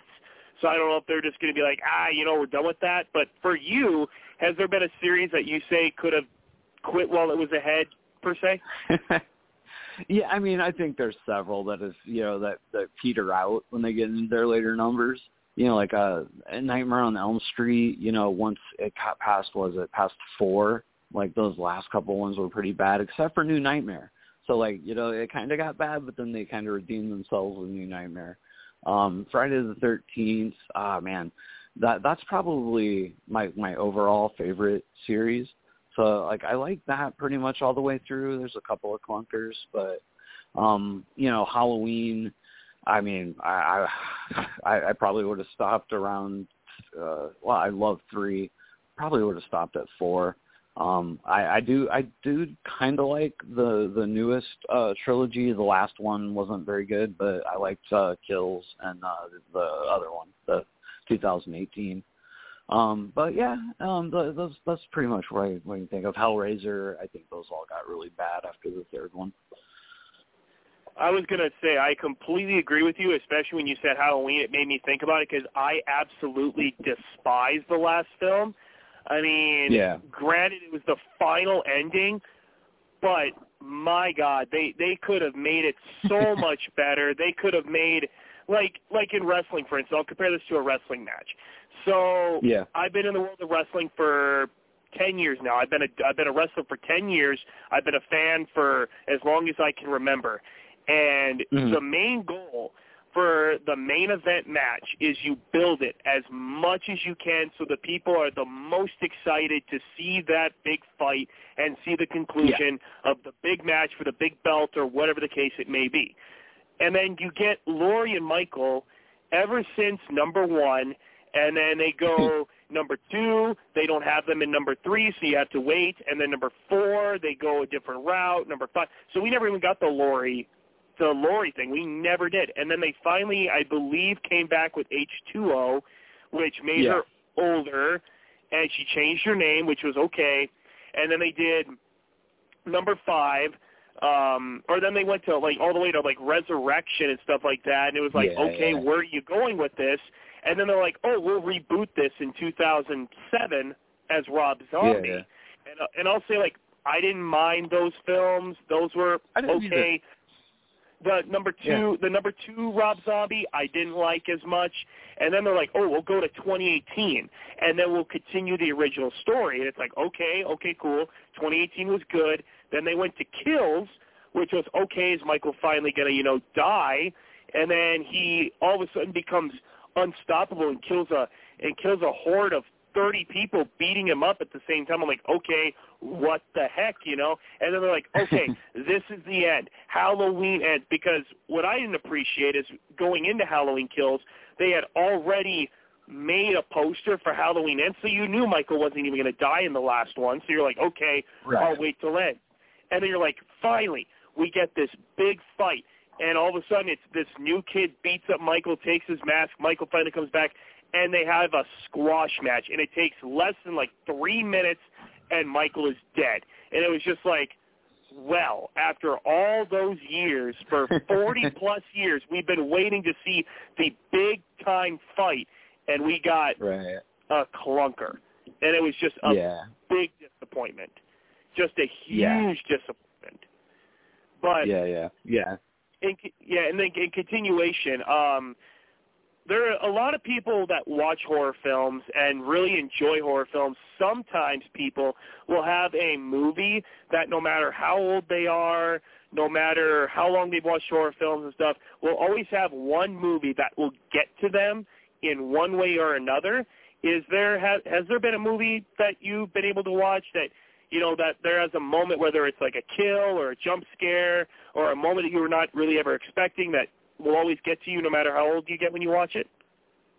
Yeah, there uh there's a couple. Um one is the uh speaking of jump scares is the uh the hallway uh uh knife shear scene in Exorcist 3. Uh the the the guy's walking down the hospital and the chick comes out behind him with the giant gardening shears. That always like that still makes me jump and I know it's coming and it still makes me jump. Um and uh then just just as far as like being able to rewatch a movie something that affected me a lot and i was i still get that same sense of joy is uh return of the living dead um saw that when i was a kid and then uh i just rewatched it a couple of days ago and like it, it felt just the same you know Okay, cool. And then uh so I was gonna and then I'll give my example here before we move on. So I don't know if Mhm. you're familiar with the Hatchet series at all. Okay, so the one that like I I never get scared by horror films. I never really get grossed out.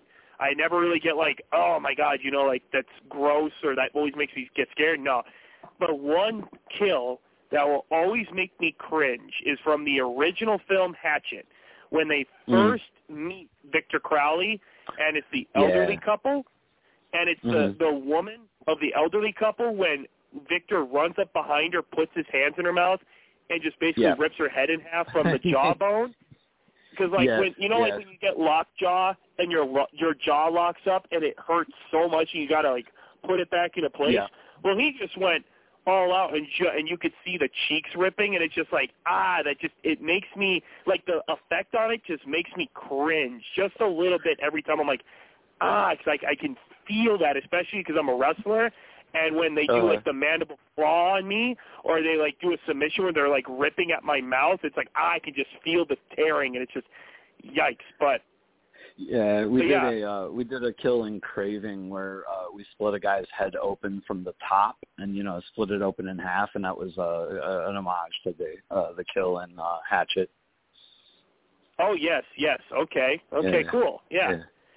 And the one thing I will always, I will always honor the Hatchet series for, in my opinion, and uh, the one thing I like about horror movies is you don't have to have 30 kills in your film. As No. long as there's, I, I will take, I will take four deaths in a film, as Mhm. long as they're creative, and the and like they're different. Like I mean, of course, in Scream, you're always going to get stabs. When you're in Halloween, you're going to get stabs. When you're watching Texas Chainsaw, it's going to be with the chainsaw, or whatever the case may be. Whereas like Jason, every so often would change up his kills, like how he would do it. But like Yeah. Victor Crowley, everybody like died in a different way, whether it be by Mm. crushing or stabbing or beating or whatever case. So it was just like it was intriguing, and there wasn't like many deaths, but they were definitely graphic and creative, and that's what I always appreciate, especially when it comes Yeah. to the effects of the film. Because for me, Mhm. one of my favorite effects artists is Tom Savini from his zombie films and from Jason and from Victor Crowley and stuff like that. So who would you say is one of your favorite FX artists? Um, I, I would say Tom Savini. Uh, I like Robert Kurtzman. Or Kurtzman. I'm, I'm talking about the Walking Dead guy now. Um, uh, gosh, I'm bad with names. Um, uh, uh, fuck, uh, Rob Bottin, um, the the thing, and Yep. uh, of course uh, Robert Bravo uh, on an independent level, and he does all of my movies. Okay, cool. And then, um, so how difficult has it been for you throughout your career? Like, it, has it been? Has there been like some ups and downs, or like with how COVID has been going and like all this stuff, like throughout the past? Has it been difficult to be a independent filmmaker, or has it Oh, been yeah, like man. so? Yeah. Oh no, yeah, it's a, it's definitely uh, a difficult uh, profession. I, I always tell younger people when they're coming in, you know, is if you're really passionate about it and love it, do it. But if you can be happy doing anything else, do do something else that's like you know that's more stable, that's regular. Um, you know, No, I've had uh, I've had great years and I've had really lean years. Uh, you know, ups and downs all the way through the career. Now, as an independent film director, you don't have to worry about all the the strike stuff going on now, do you? Or do you? Is that affecting you? Um, you- well, yeah, no, I can talk about it. Um, so like the problem with where I'm working right now, like I, I'm, I'm prepping a movie at the moment, and it's not like a giant budget movie, but it's, it's a couple hundred thousand, and you know I'm trying to attach uh so, some celebrity talent, and some of that talent is union.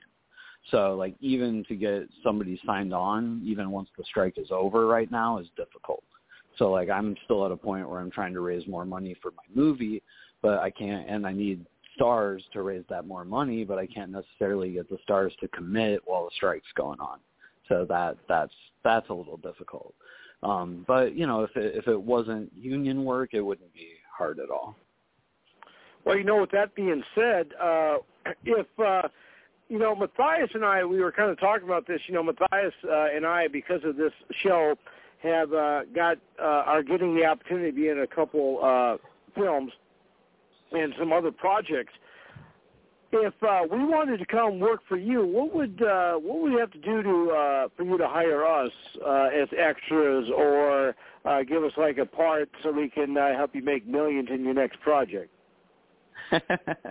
um, well, you know, it's not uh, on on independent stuff. It, it's it's really it's difficult sometimes to hire people, you know, like outside, because you know, again, like our budgets are so low. So it's like you know to to you know fly somebody in is uh, is more expensive than what the budgets can handle. You know, so like we Well, the typically difference hire. between Matthias and myself, the difference between Mhm. Matthias and myself is now now I, I can't speak for Matthias on on the pay thing, but the the thing about me is, uh, you know, we we had a great uh, guest on uh, last week, uh, Mr. Gaskin, and uh, Mhm. you know he he kind of let us know that, uh, and, and this is my thought. Uh, I mean, Mm. You don't have to pay me. Uh, you just got to give me the opportunity. As long as you give me uh, like uh, like a couple boxes to sleep in on the set, maybe throw me a couple hot dogs, whatever. I will come work for you for for free, and then if Uh. if it does well, and then I uh, you can give me a bonus afterwards. But I'm willing to just to get myself out there. I'm willing to come help you out, whatever you need. Uh, okay, okay. And and I will Yeah. point out too that that's kind of similar with the wrestling industry. For instance, when I started training back 10 years ago, I made a deal with my promoter or my trainer at the time. He said, "Okay, here's the thing. I'm going to train you for free. I'm going to let you cut since you live in the same town as me. You drive up here, I'll train you for free. But my fir- your first 20 matches with me, you don't get paid. I will take Right. you to the event if you need to ride with me, but I will not pay you for your event for the match. And I set an agreement to that. And the one, and then the one cool thing about it was he told me um, that if I were to start paying for training, that money gets set into a personal account, and then after I'm ready to get into the ring, that money will go towards my gear. So there's always a sort of incentive, but when you go out to a wrestling uh, promotion for the first time, if you're near Mhm. the town and they're like, "Hey, we'll get you out," like for a lot of people, their first match they don't get paid. They get the Right. experience, and they get and they get to if you get it filmed, then you've got your first match out there, and you could start sending it to people, and you could keep moving on up. My first 20 matches, I didn't get paid, but that helped Yeah. me. But I could get them recorded to send them to other people to get out further in the world. So if you go out there to your first film project and you absolutely kill it, then you then they're going to say, well, this guy did it, and we asked him to do it for free. He willingly did it, and he worked his butt off, and he did so well, and I recommend him for a future project. So you never know. If you take the dive every once in a while, it could lead to great things. You shouldn't always expect the big money payday just to go out there. Right. Yeah. No, I totally agree. So if uh well so would you be willing to give uh like you know if guys are are willing to come out and you know pay for our own travel or our own uh, our own gas to get out there just to work with you would you be willing to give us a shot Um, yeah, most likely. I mean, it, it's something I definitely have to talk about more off air and with uh, my other producers. The co- complication is we are doing a crowdfunder, and you know there are certain individuals you know that have paid money, that, you know, to appear in the movie, and then you know to to do it outside of that, you know, it can be insulting to some of them. So like I have to be conscious of that. right right so now uh, let's let's talk about that what uh what are you working on right now or are you not able to talk about it Yeah, no, I'm working on a movie called uh, Hard Place. Um, it's a monster movie. Um, uh, we're actually uh, doing a crowdfunder for it now. Um, we've raised ninety six thousand dollars so far. Um, Wow. uh, should be crossing a hundred here in a couple of weeks. Um, and uh, it's a like I said, it's a monster movie. It's about a group of criminals that are kind of hiding out in the mountains, uh, rural, and uh, they end up uh, stuck in the middle of this like ancient like uh, Hatfield and McCoy type feud between two sets of monsters. that's cool you know and you Yeah. have a lot of movies on on Tubi right now don't you Oh yeah, uh, almost everything I've done is on there uh, on in some form.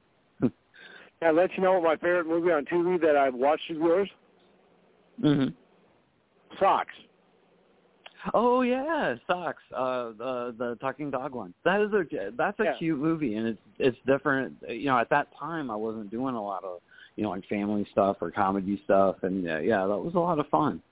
Um, I I, I was hired uh, to direct that one. Now, was uh, was was that your dog, or what was it like finding a smart dog like that, or did you have to train the dog a lot? Yeah, no, it was a it was a it was a Hollywood dog. Um, the producers hired a, a dog a dog trainer, and they brought the dog with them, and the dog was the highest paid person on that set. You know, because there, there's a written rule: don't work with animals, children, and the icon Yeah. used to be on that list until I uh, straightened myself out. Totally, totally. You know, they say they say it, uh, but in my professional career, the two easiest groups of people that I've directed were those two kids and that dog. they were they were the least problematic actors on that set. but, know, you know, and I- I know that- how it normally is.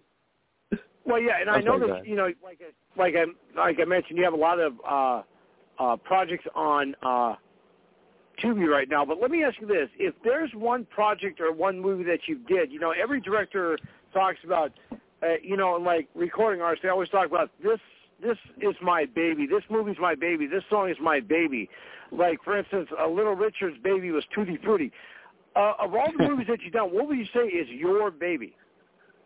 Um, so the one I'm probably most proud of is Craving, but um, as far as like a personal connection to it, and it's honestly technically not my best movie, but uh, Monsters in the Woods, I have a real strong connection to because it's it's semi autobiographical. You know, it's uh, it's personal. It's kind of a I was a you know angry young man at the time, and it's kind of punk rock, and I just I really like that movie. It's a, a monster movie with Glenn Plummer, and uh, yeah, it's on Tubi and Amazon and all that. I think YouTube.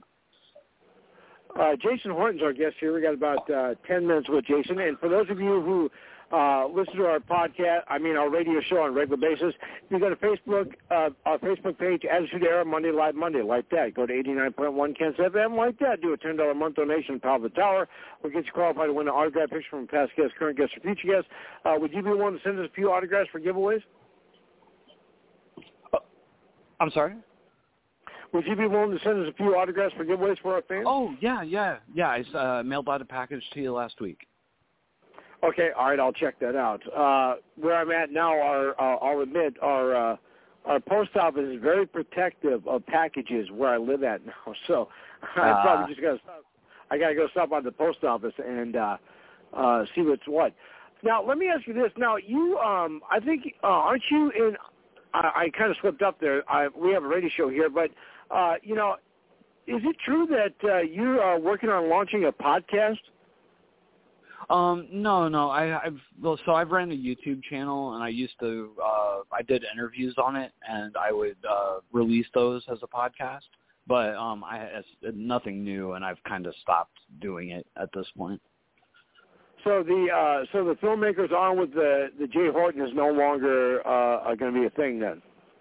Yeah, it's not ongoing. Like I, I may at some point revive it, but um, it, it was more of a YouTube channel that I just kind of repurposed the uh, the things for podcasts. But I, I never got much traction on the podcast side, so I just never really concentrated on it much. Well, you know, I tell you what, I wish I would have met you uh, when you started it. I could uh, I could have helped promoted it for you. I could have got you zillions of ratings. Yeah, yeah, yeah. So now uh, we have uh, uh, Jason Horton as our guest here. We're on 89.1 KensFM. We got about uh, eight minutes left.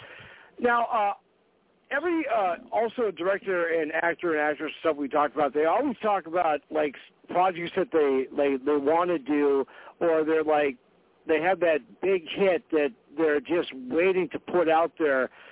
Do you have an idea like that's ready to go, or no? Yeah, yeah. I mean, I've I I I probably have 10 or 12 unproduced scripts that, you know, I probably won't get to in my lifetime. Uh but I, I th- there's a couple that I would I'd really like to make um that just would cost a little bit more money than uh, the amounts that I've been able to raise up to this point. And we know that uh, as an independent filmmaker, you know, funding is always the biggest uh, difficulty. But if there was, uh, besides uh, fundraising, what is the most other difficult thing about doing an independent film? Um, I mean, you know, when you're doing a movie for a low budget, um, you, I at least this is just how it's gotten for me. I always feel like everything's kind of a favor. Even when you are paying people, you're not necessarily paying them, you know, the rates they deserve. You know, because you can only afford so much. So, you know, you can't really afford you know the the location that you want i guess i'm getting into money again but it's uh like just scheduling and and you know p- keeping it all together and all the different personalities You know, it, it can be challenging. Now, is there um when when you're when you're pitching me ideas, and I'll understand if you don't want to answer this question, but when you're when you're pitching the ideas, trying to raise funding for a film, uh, do you have to like pitch the uh, idea? Do you have to pitch? Uh, well, I'm going to have this actor and this actress, and this is going to be really big, or what? What is the main thing that you have to pitch when you're trying to raise funding for a film? You know, it always uh, differs depending on who you're talking to. You know, because in my experience, you know, I'm not going, you know, to the same, you know, group of people or the same types of people uh, for funding usually. So it depends on what that individual is looking for you know and sometimes that person is looking for they want you know name talent attached. Sometimes if the if you know if the money's right and it's within their comfort range they just want to be a part of the movie. They want to be you know they want a cameo role or you know they want to put their girlfriend in it or something like that you know. Um but you, you know it's it's different every time. And as i've gotten um, you know, I, I used to be hired to direct movies, so I wasn't pitching them. You know, they would just say, "Hey, do you want to do this project?" and I would do it. And then my own stuff, you know, usually the budgets were low enough that you know I'm getting the money from like one source, and it's usually a private source. It's usually someone I've worked for before. You know, they know me, and they're they're inve- usually investing in me a little more than the projects. You know, and with And crowdfunding, I think people do that too. They invest in the person rather than the project. And what, one other question I'll ask you along that line, you know, like I mentioned, you know, I, I've seen a lot of your projects on Tubi. Uh, now, do you uh, do you tell Tubi, hey, I got this movie, uh, and then they say, well, I'll tell you what, if you let us show it, we'll pay you like ten thousand dollars, or uh, do you get paid by how many times people watch it? Yeah, with uh, like Tubi is a AVOD platform, which stands for Ad Video, Ad Video on Demand. So you're basically paid for how many uh, commercial impressions you get. So if you have four commercials placed in your movie and so many people watch those four commercials, that's where you get paid. And then that and that can differ depending on the advertiser and uh and you know how how long the ads are and stuff like that. Um, it works a little bit like uh, YouTube, like the CPM, RPM stuff. Um, but they they uh, to get movies on Tubi because like I'm not dealing directly with them. You know, I'm getting to Tubi either through a distributor. You know, I work with Indie Rights a lot, or um, a distribution platform like Film Hub, which basically is an aggregator. So like you submit your film to say Film Hub, they you upload it there, they do all the uh, quality control, and then they submit it to different platforms, including Tubi. And then they decide those platforms decide whether to take it or not.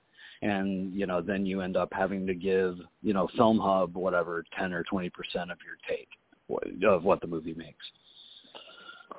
That's cool. We got uh, Jason Horton as our guest here. We got about uh, three minutes left here, so we don't uh, so we don't forget about this. Uh, if our fans want to check you out and see, it, you got a Facebook, an Instagram, a YouTube, a Twitter, a Twitch, a TikTok. What do you got? Yeah, yeah, you can pretty much find me on all the above uh, at the J Horton, T H E J Horton. All right, and then uh, one other thing I'll ask you here, Jason, if uh, if you could give advice to uh, someone listening right now that wants to become an independent film director, what advice would you give them? Um, go to law school, get a law degree, have have have some money coming in outside of film, and then and then work your way into film, like as a as a hobbyist. You know, unless you're just super passionate and you have to do it, find find something a little more stable to start with. So have, have something to fall back on, basically. Yeah, yeah, yep. Well, I'll tell you what, Jason, you have been uh, you have just been so awesome, and I'll tell you what, we appreciate you taking time out of your schedule to be with us. Uh, you have been amazing, and hopefully, uh, if we haven't uh, scheduled way too much, you'd be willing to join us again at uh, some point, and we'd love to help you pitch uh, and promote any other films that you got coming up in the future. We'd love to have you. We'd love to have you use us as your platform to do that. Awesome. Yeah, it'd be great to be back. All right, thanks, man. Uh, take care and be safe out there. All right. Yep, you too. Thank you. All right, Jason Horton, ladies and gentlemen. Jay Horton. Hey, uh, Matthias, that was pretty fun, huh? Yeah, always good to talk to people about films, and especially like I always say on every podcast or every radio episode we do, when I get to talk to somebody about wrestling, and I get to talk, or I get to talk to somebody about horror movies, uh, stuff that really interests me. It's always it's always a pleasure getting to you know get their opinions on stuff like that, especially something I'm really uh, I'm really knowledgeable about such as horror movies, wrestling, or even if we talk about like the Titanic or anything historical that really interests me, it's always it's always uh, fun to get everybody else's opinions. Well, you know, uh, I was going to do the big announcement for next week's show. Uh, you know who we were supposed to have on next week? Uh, yes, I did get the message from you. So. Uh, well, yeah, but you know who we were supposed to have on before him? No. Uh, next week we were supposed to have Bozo the Clown. Oh yes, that's right. I saw your text about that. Yes. And uh, unfortunately, he had a uh, he had a death in the family, so uh, he's going to be with us on September 11th. Okay. Uh, and um, so next week, though, we have Ed Marinaro, uh, who used to be on Hill Street Blues and used to play for the Minnesota Vikings. All right. Sounds good. And we're going to have uh, Rhonda Rydell. Uh, she's a fitness model. And we're also going to have uh, Julie Ryder, uh, with us. And uh, I know that you're going to have a lot to talk to her about because uh, she loves, uh, she's involved in your favorite subject. All right, absolutely. So uh, we got about uh, 56 seconds here before our theme song hits. So uh, as always, uh, remember, uh, join us every Monday night uh, from 9 p.m. to 11 p.m. Central Standard Time right here on 89.1 Ken's FM. And uh, our masses are growing, and we want to thank uh, probably the coolest guy I know. His name is Ken Bartz. He uh, owns the station here, and he's probably the coolest engineer. Uh, the guy can fix anything. Uh, as long as it's a radio or whatever it is, it doesn't matter. He can fix anything because he is the man. So uh, with that being said, uh, remember, uh, love each other, care for each other, always be safe. Uh, join us next week. And uh, as always, remember, it's not goodbye. It's just good night. We'll see you next week. And as always, be on time. You think you know me.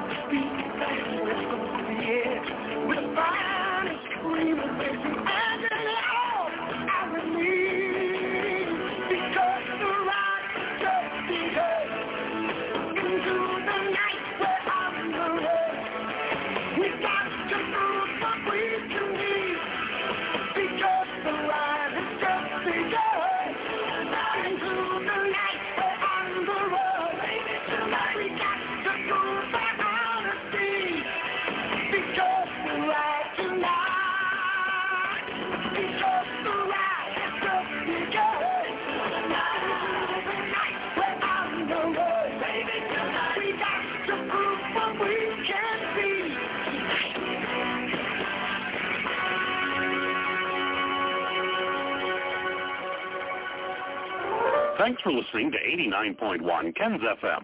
We are listener-supported radio, so the programming you hear on our station is funded by our members and these local and area businesses. Remember when you were a kid and your mom made fresh-baked bread and you couldn't wait to get a slice of that homemade goodness? Walking into Bread Smith's of Fargo will give you that same sensation.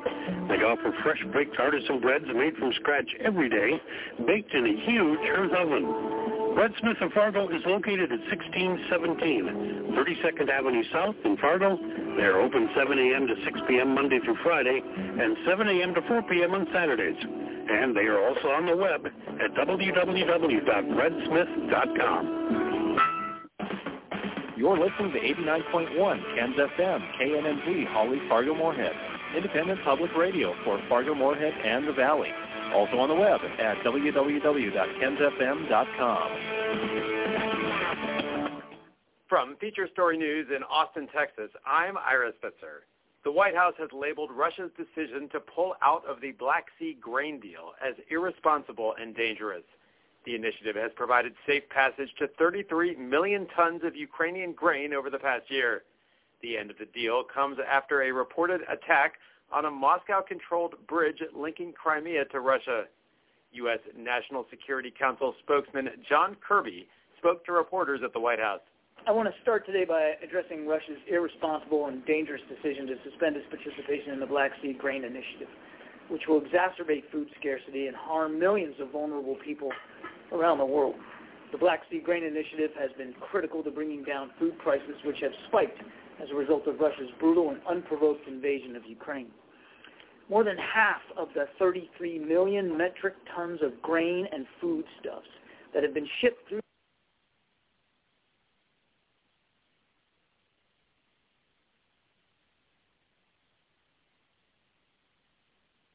Testing one, two, three. Testing one, two. So how do you want this to, um, like back in the days of uh, old-time radio, we would all three be live at the same time, and we would just read our lines one after the other. Mhm. That's the way he wants this. Well, basically, We want them all divided up. well, they're all divided up because they're all in separate scenes. They're all separate. Yeah, They're all in separate scenes. yeah. Like We're mine, not reading off each other. no, no, no, no. We're not okay, yeah, because that's what I was thinking. Because if this is all one scene, yeah, then we, can read off each other. Yeah, we should be doing all three at once. No, like mine is like a voiceover that's going to be heard at the beginning of the film, introducing the character, and then he's going to insert you guys, and then um, I'll record my line, and then uh, you guys can do yours after I take off. All right. Okay, this is Icon here, and this is the voiceover. My name is Marco. I am 45. My life took a turn for the worse.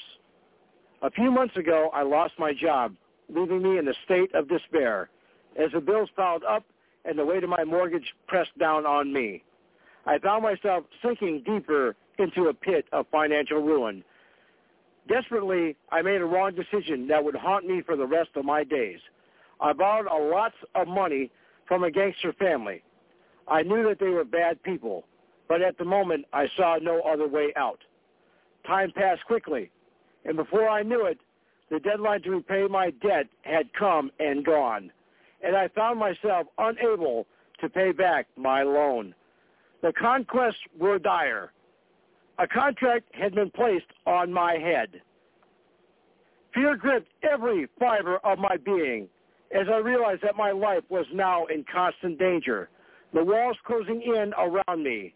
It was then that I made the difficult decision to leave everything behind, my home, family, and friends.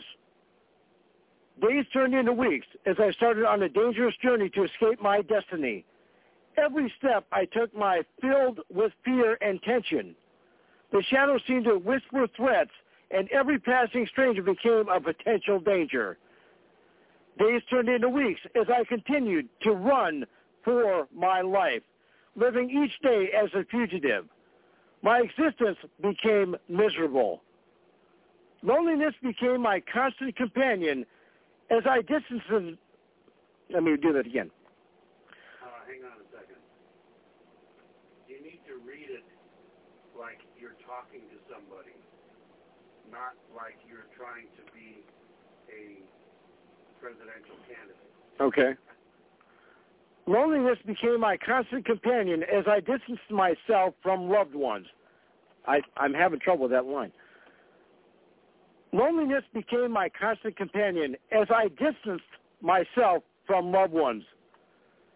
I found myself to live as a fugitive. I knew that as long as I remained alive, their pursuit would never cease. And so I continued to run, forever looking over my shoulder, forever haunted by the choice I had made. The life I only knew had become a distant memory, replaced by a never-ending cycle of survival and invasion. I'm going to read that again. And so I continued to run forever, looking over my shoulder, forever haunted by the choices I had made. The life I once knew had become a distant memory, replaced by a never-ending cycle of survival and evasion. Hopefully that worked for you. Let me know if it doesn't. If not, I can uh, go ahead and record it, uh, re-record it. So I will pause this.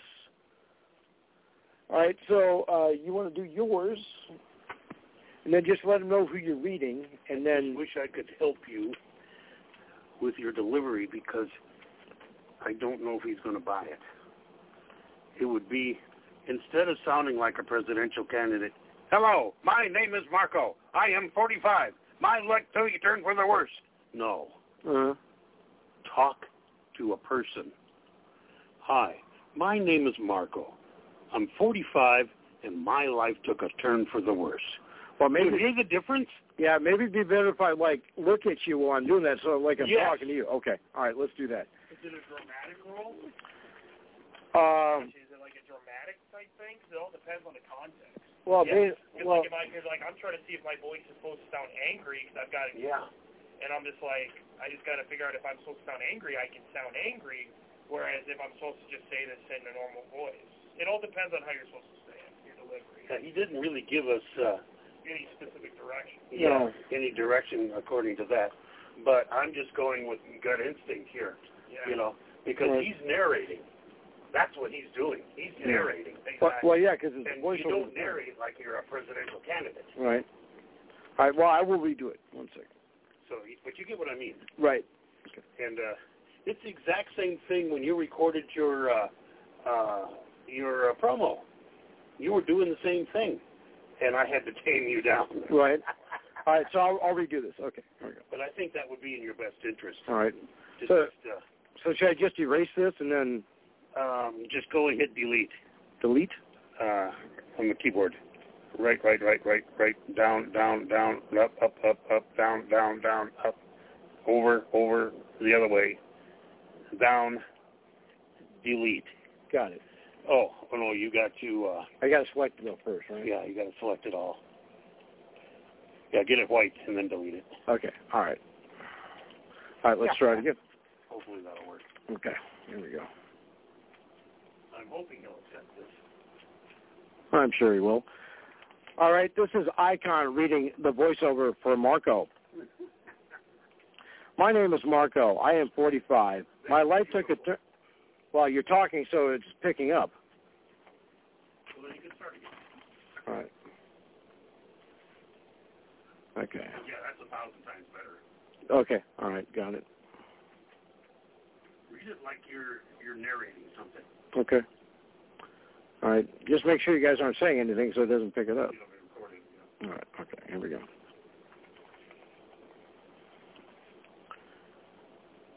Why is this doing this? One second. Stop. Stop. Okay. Okay, this is Icon reading the voiceover for Marco. My name is Marco. I am 45. My life took a turn for the worse. A few months ago, I lost my job, leaving me in the state of despair. As the bills piled up and the weight of my mortgage pressed down on me, I found myself sinking deeper into a pit of financial ruin. Desperate, I made a wrong decision that would haunt me for the rest of my days. I borrowed a lot of money from a gangster family. I knew they were bad people, but at the moment I saw no other way out. Time passed quickly, and before I knew it, the deadline to repay my debt had come and gone, and I found myself unable to pay back my loan. The conquests were dire. A contract had been placed on my head. Fear gripped every fiber of my being as I realized that my life was now in constant danger. The walls closed in around me. It was then that I made the difficult decision to leave everything behind, my home, family, and friends. Days turned into weeks as I started on a dangerous journey to escape my destiny. Every step I took was filled with fear and tension. The shadows seemed to whisper threats, and every passing stranger became a potential danger. Days turned into weeks as I continued to run for my life, living each day as a fugitive. My existence became miserable. Loneliness became my constant companion as I distanced myself from loved ones. I found myself to live as a fugitive. I'm going to start. I'm going to do it again. I found myself to live as a fugitive.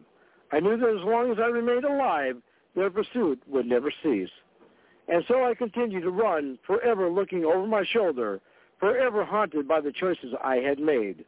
The life I once knew had become a distant memory, replaced by a never-ending cycle of survival and evasion.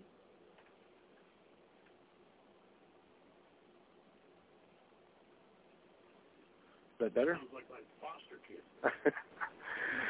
His last name Lucchini or Lucchini? For what? The Michael's last name. Lu- Lucchini. Is Lucchini? Yep. All right, so there's my part.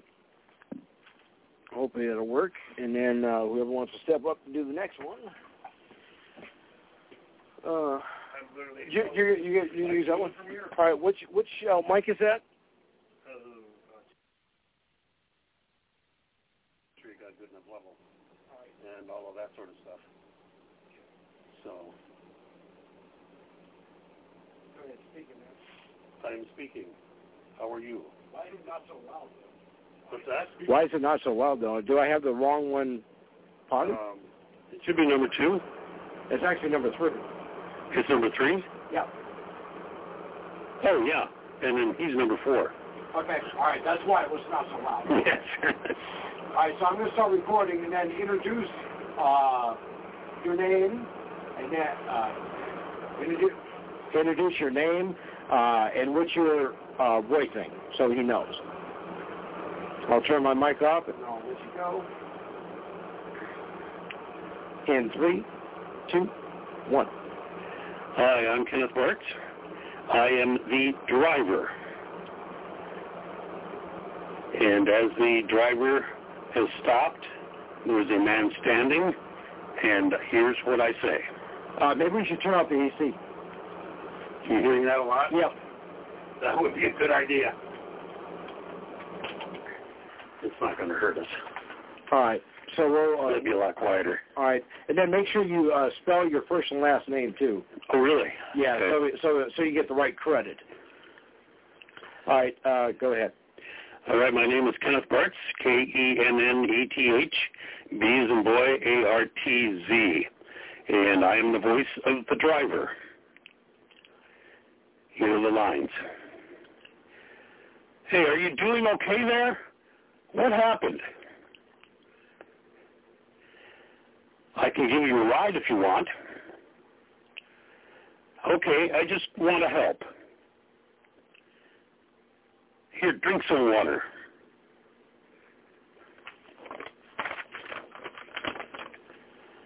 How do you feel now?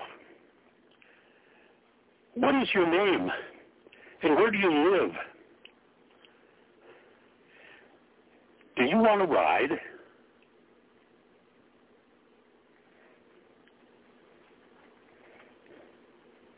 Is that adequate? Yeah, that was perfect.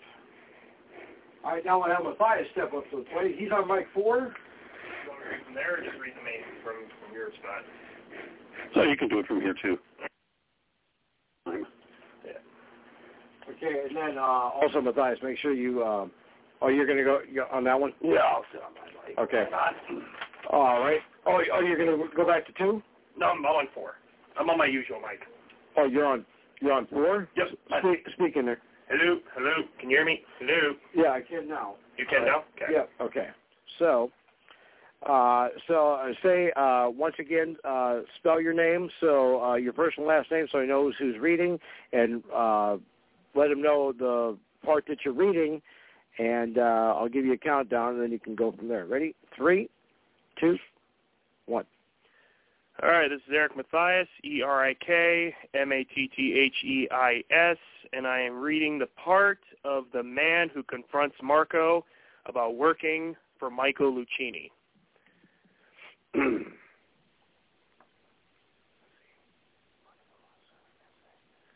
I need to talk to you. I am working for Michael Lucchini, and you owe him money. You have 24 hours. That was perfect. I'll do one more, Okay. just because that might. I need to talk to you. All right. I'm kind of off. All right, and then make sure you're not sniffling too. So that that's Yep, a, I just had to get that. Gotcha. All right, ready? Here we go. Three, and then uh, do the spelling and stuff again too. Three, two, one. My name is Erik Mattheis, E E-R-I-K-M-A-T-T-H-E-I-S, and I am reading the part of the man who confronts Marco. I need to talk to you. I am working for Michael Lucchini, and you owe him money. You have 24 hours. That was awesome, man. That's the one thing with working promos. I can. yeah, that was actually that was actually kind of freaky. So, uh, You have 24 hours. All right, let's see here. Uh, hey Ken, uh, where should I save this? Um, you can put it on the desktop. Okay. Is there a name of the movie yet? Uh, I'm just going to save it as uh, voiceover Marco. Yeah. Well, Marco was. Okay. All right. Yeah, it's like yeah, I can I can go up to here and label it Marco movie or something. Okay. All right. The one thing about the one thing about being the pro wrestler, you can you learn how to really switch your voice into places. See, the thing is, the reason why, um, oh, well, not that you guys care, but the reason why uh, he uh, he was impressed with uh, his appearance on our show, the fact that we were able to make it work, that he couldn't call in, and we had to hold up the phone so we could talk. And uh, when he was on, I played that uh, the clock thing, and he loved that. He said, "Can I get that guy's voice? Do you know him?" Well, I think I could find him. You know, and then uh, how much? hoping he's satisfied. Yeah. Uh, you know, obviously, for us to get the right intonation and the right. Oh, was that mine? Yep, I just grabbed it. Oh, okay. Um, okay. You know, he needs to give us a little direction. Right. Well, I just assumed I had to do my correcting just because of the way it sounds and all capitals. I just assumed I had to do correcting. and that was a good thing, you know, because you, you sounded like, uh, uh, you know, you're going to pull out a Colt 45. Yeah. Well, I've got my 1911. It's just not in, it's just not in my car. All right. So. It's not my vehicle. All right. So I can turn this off.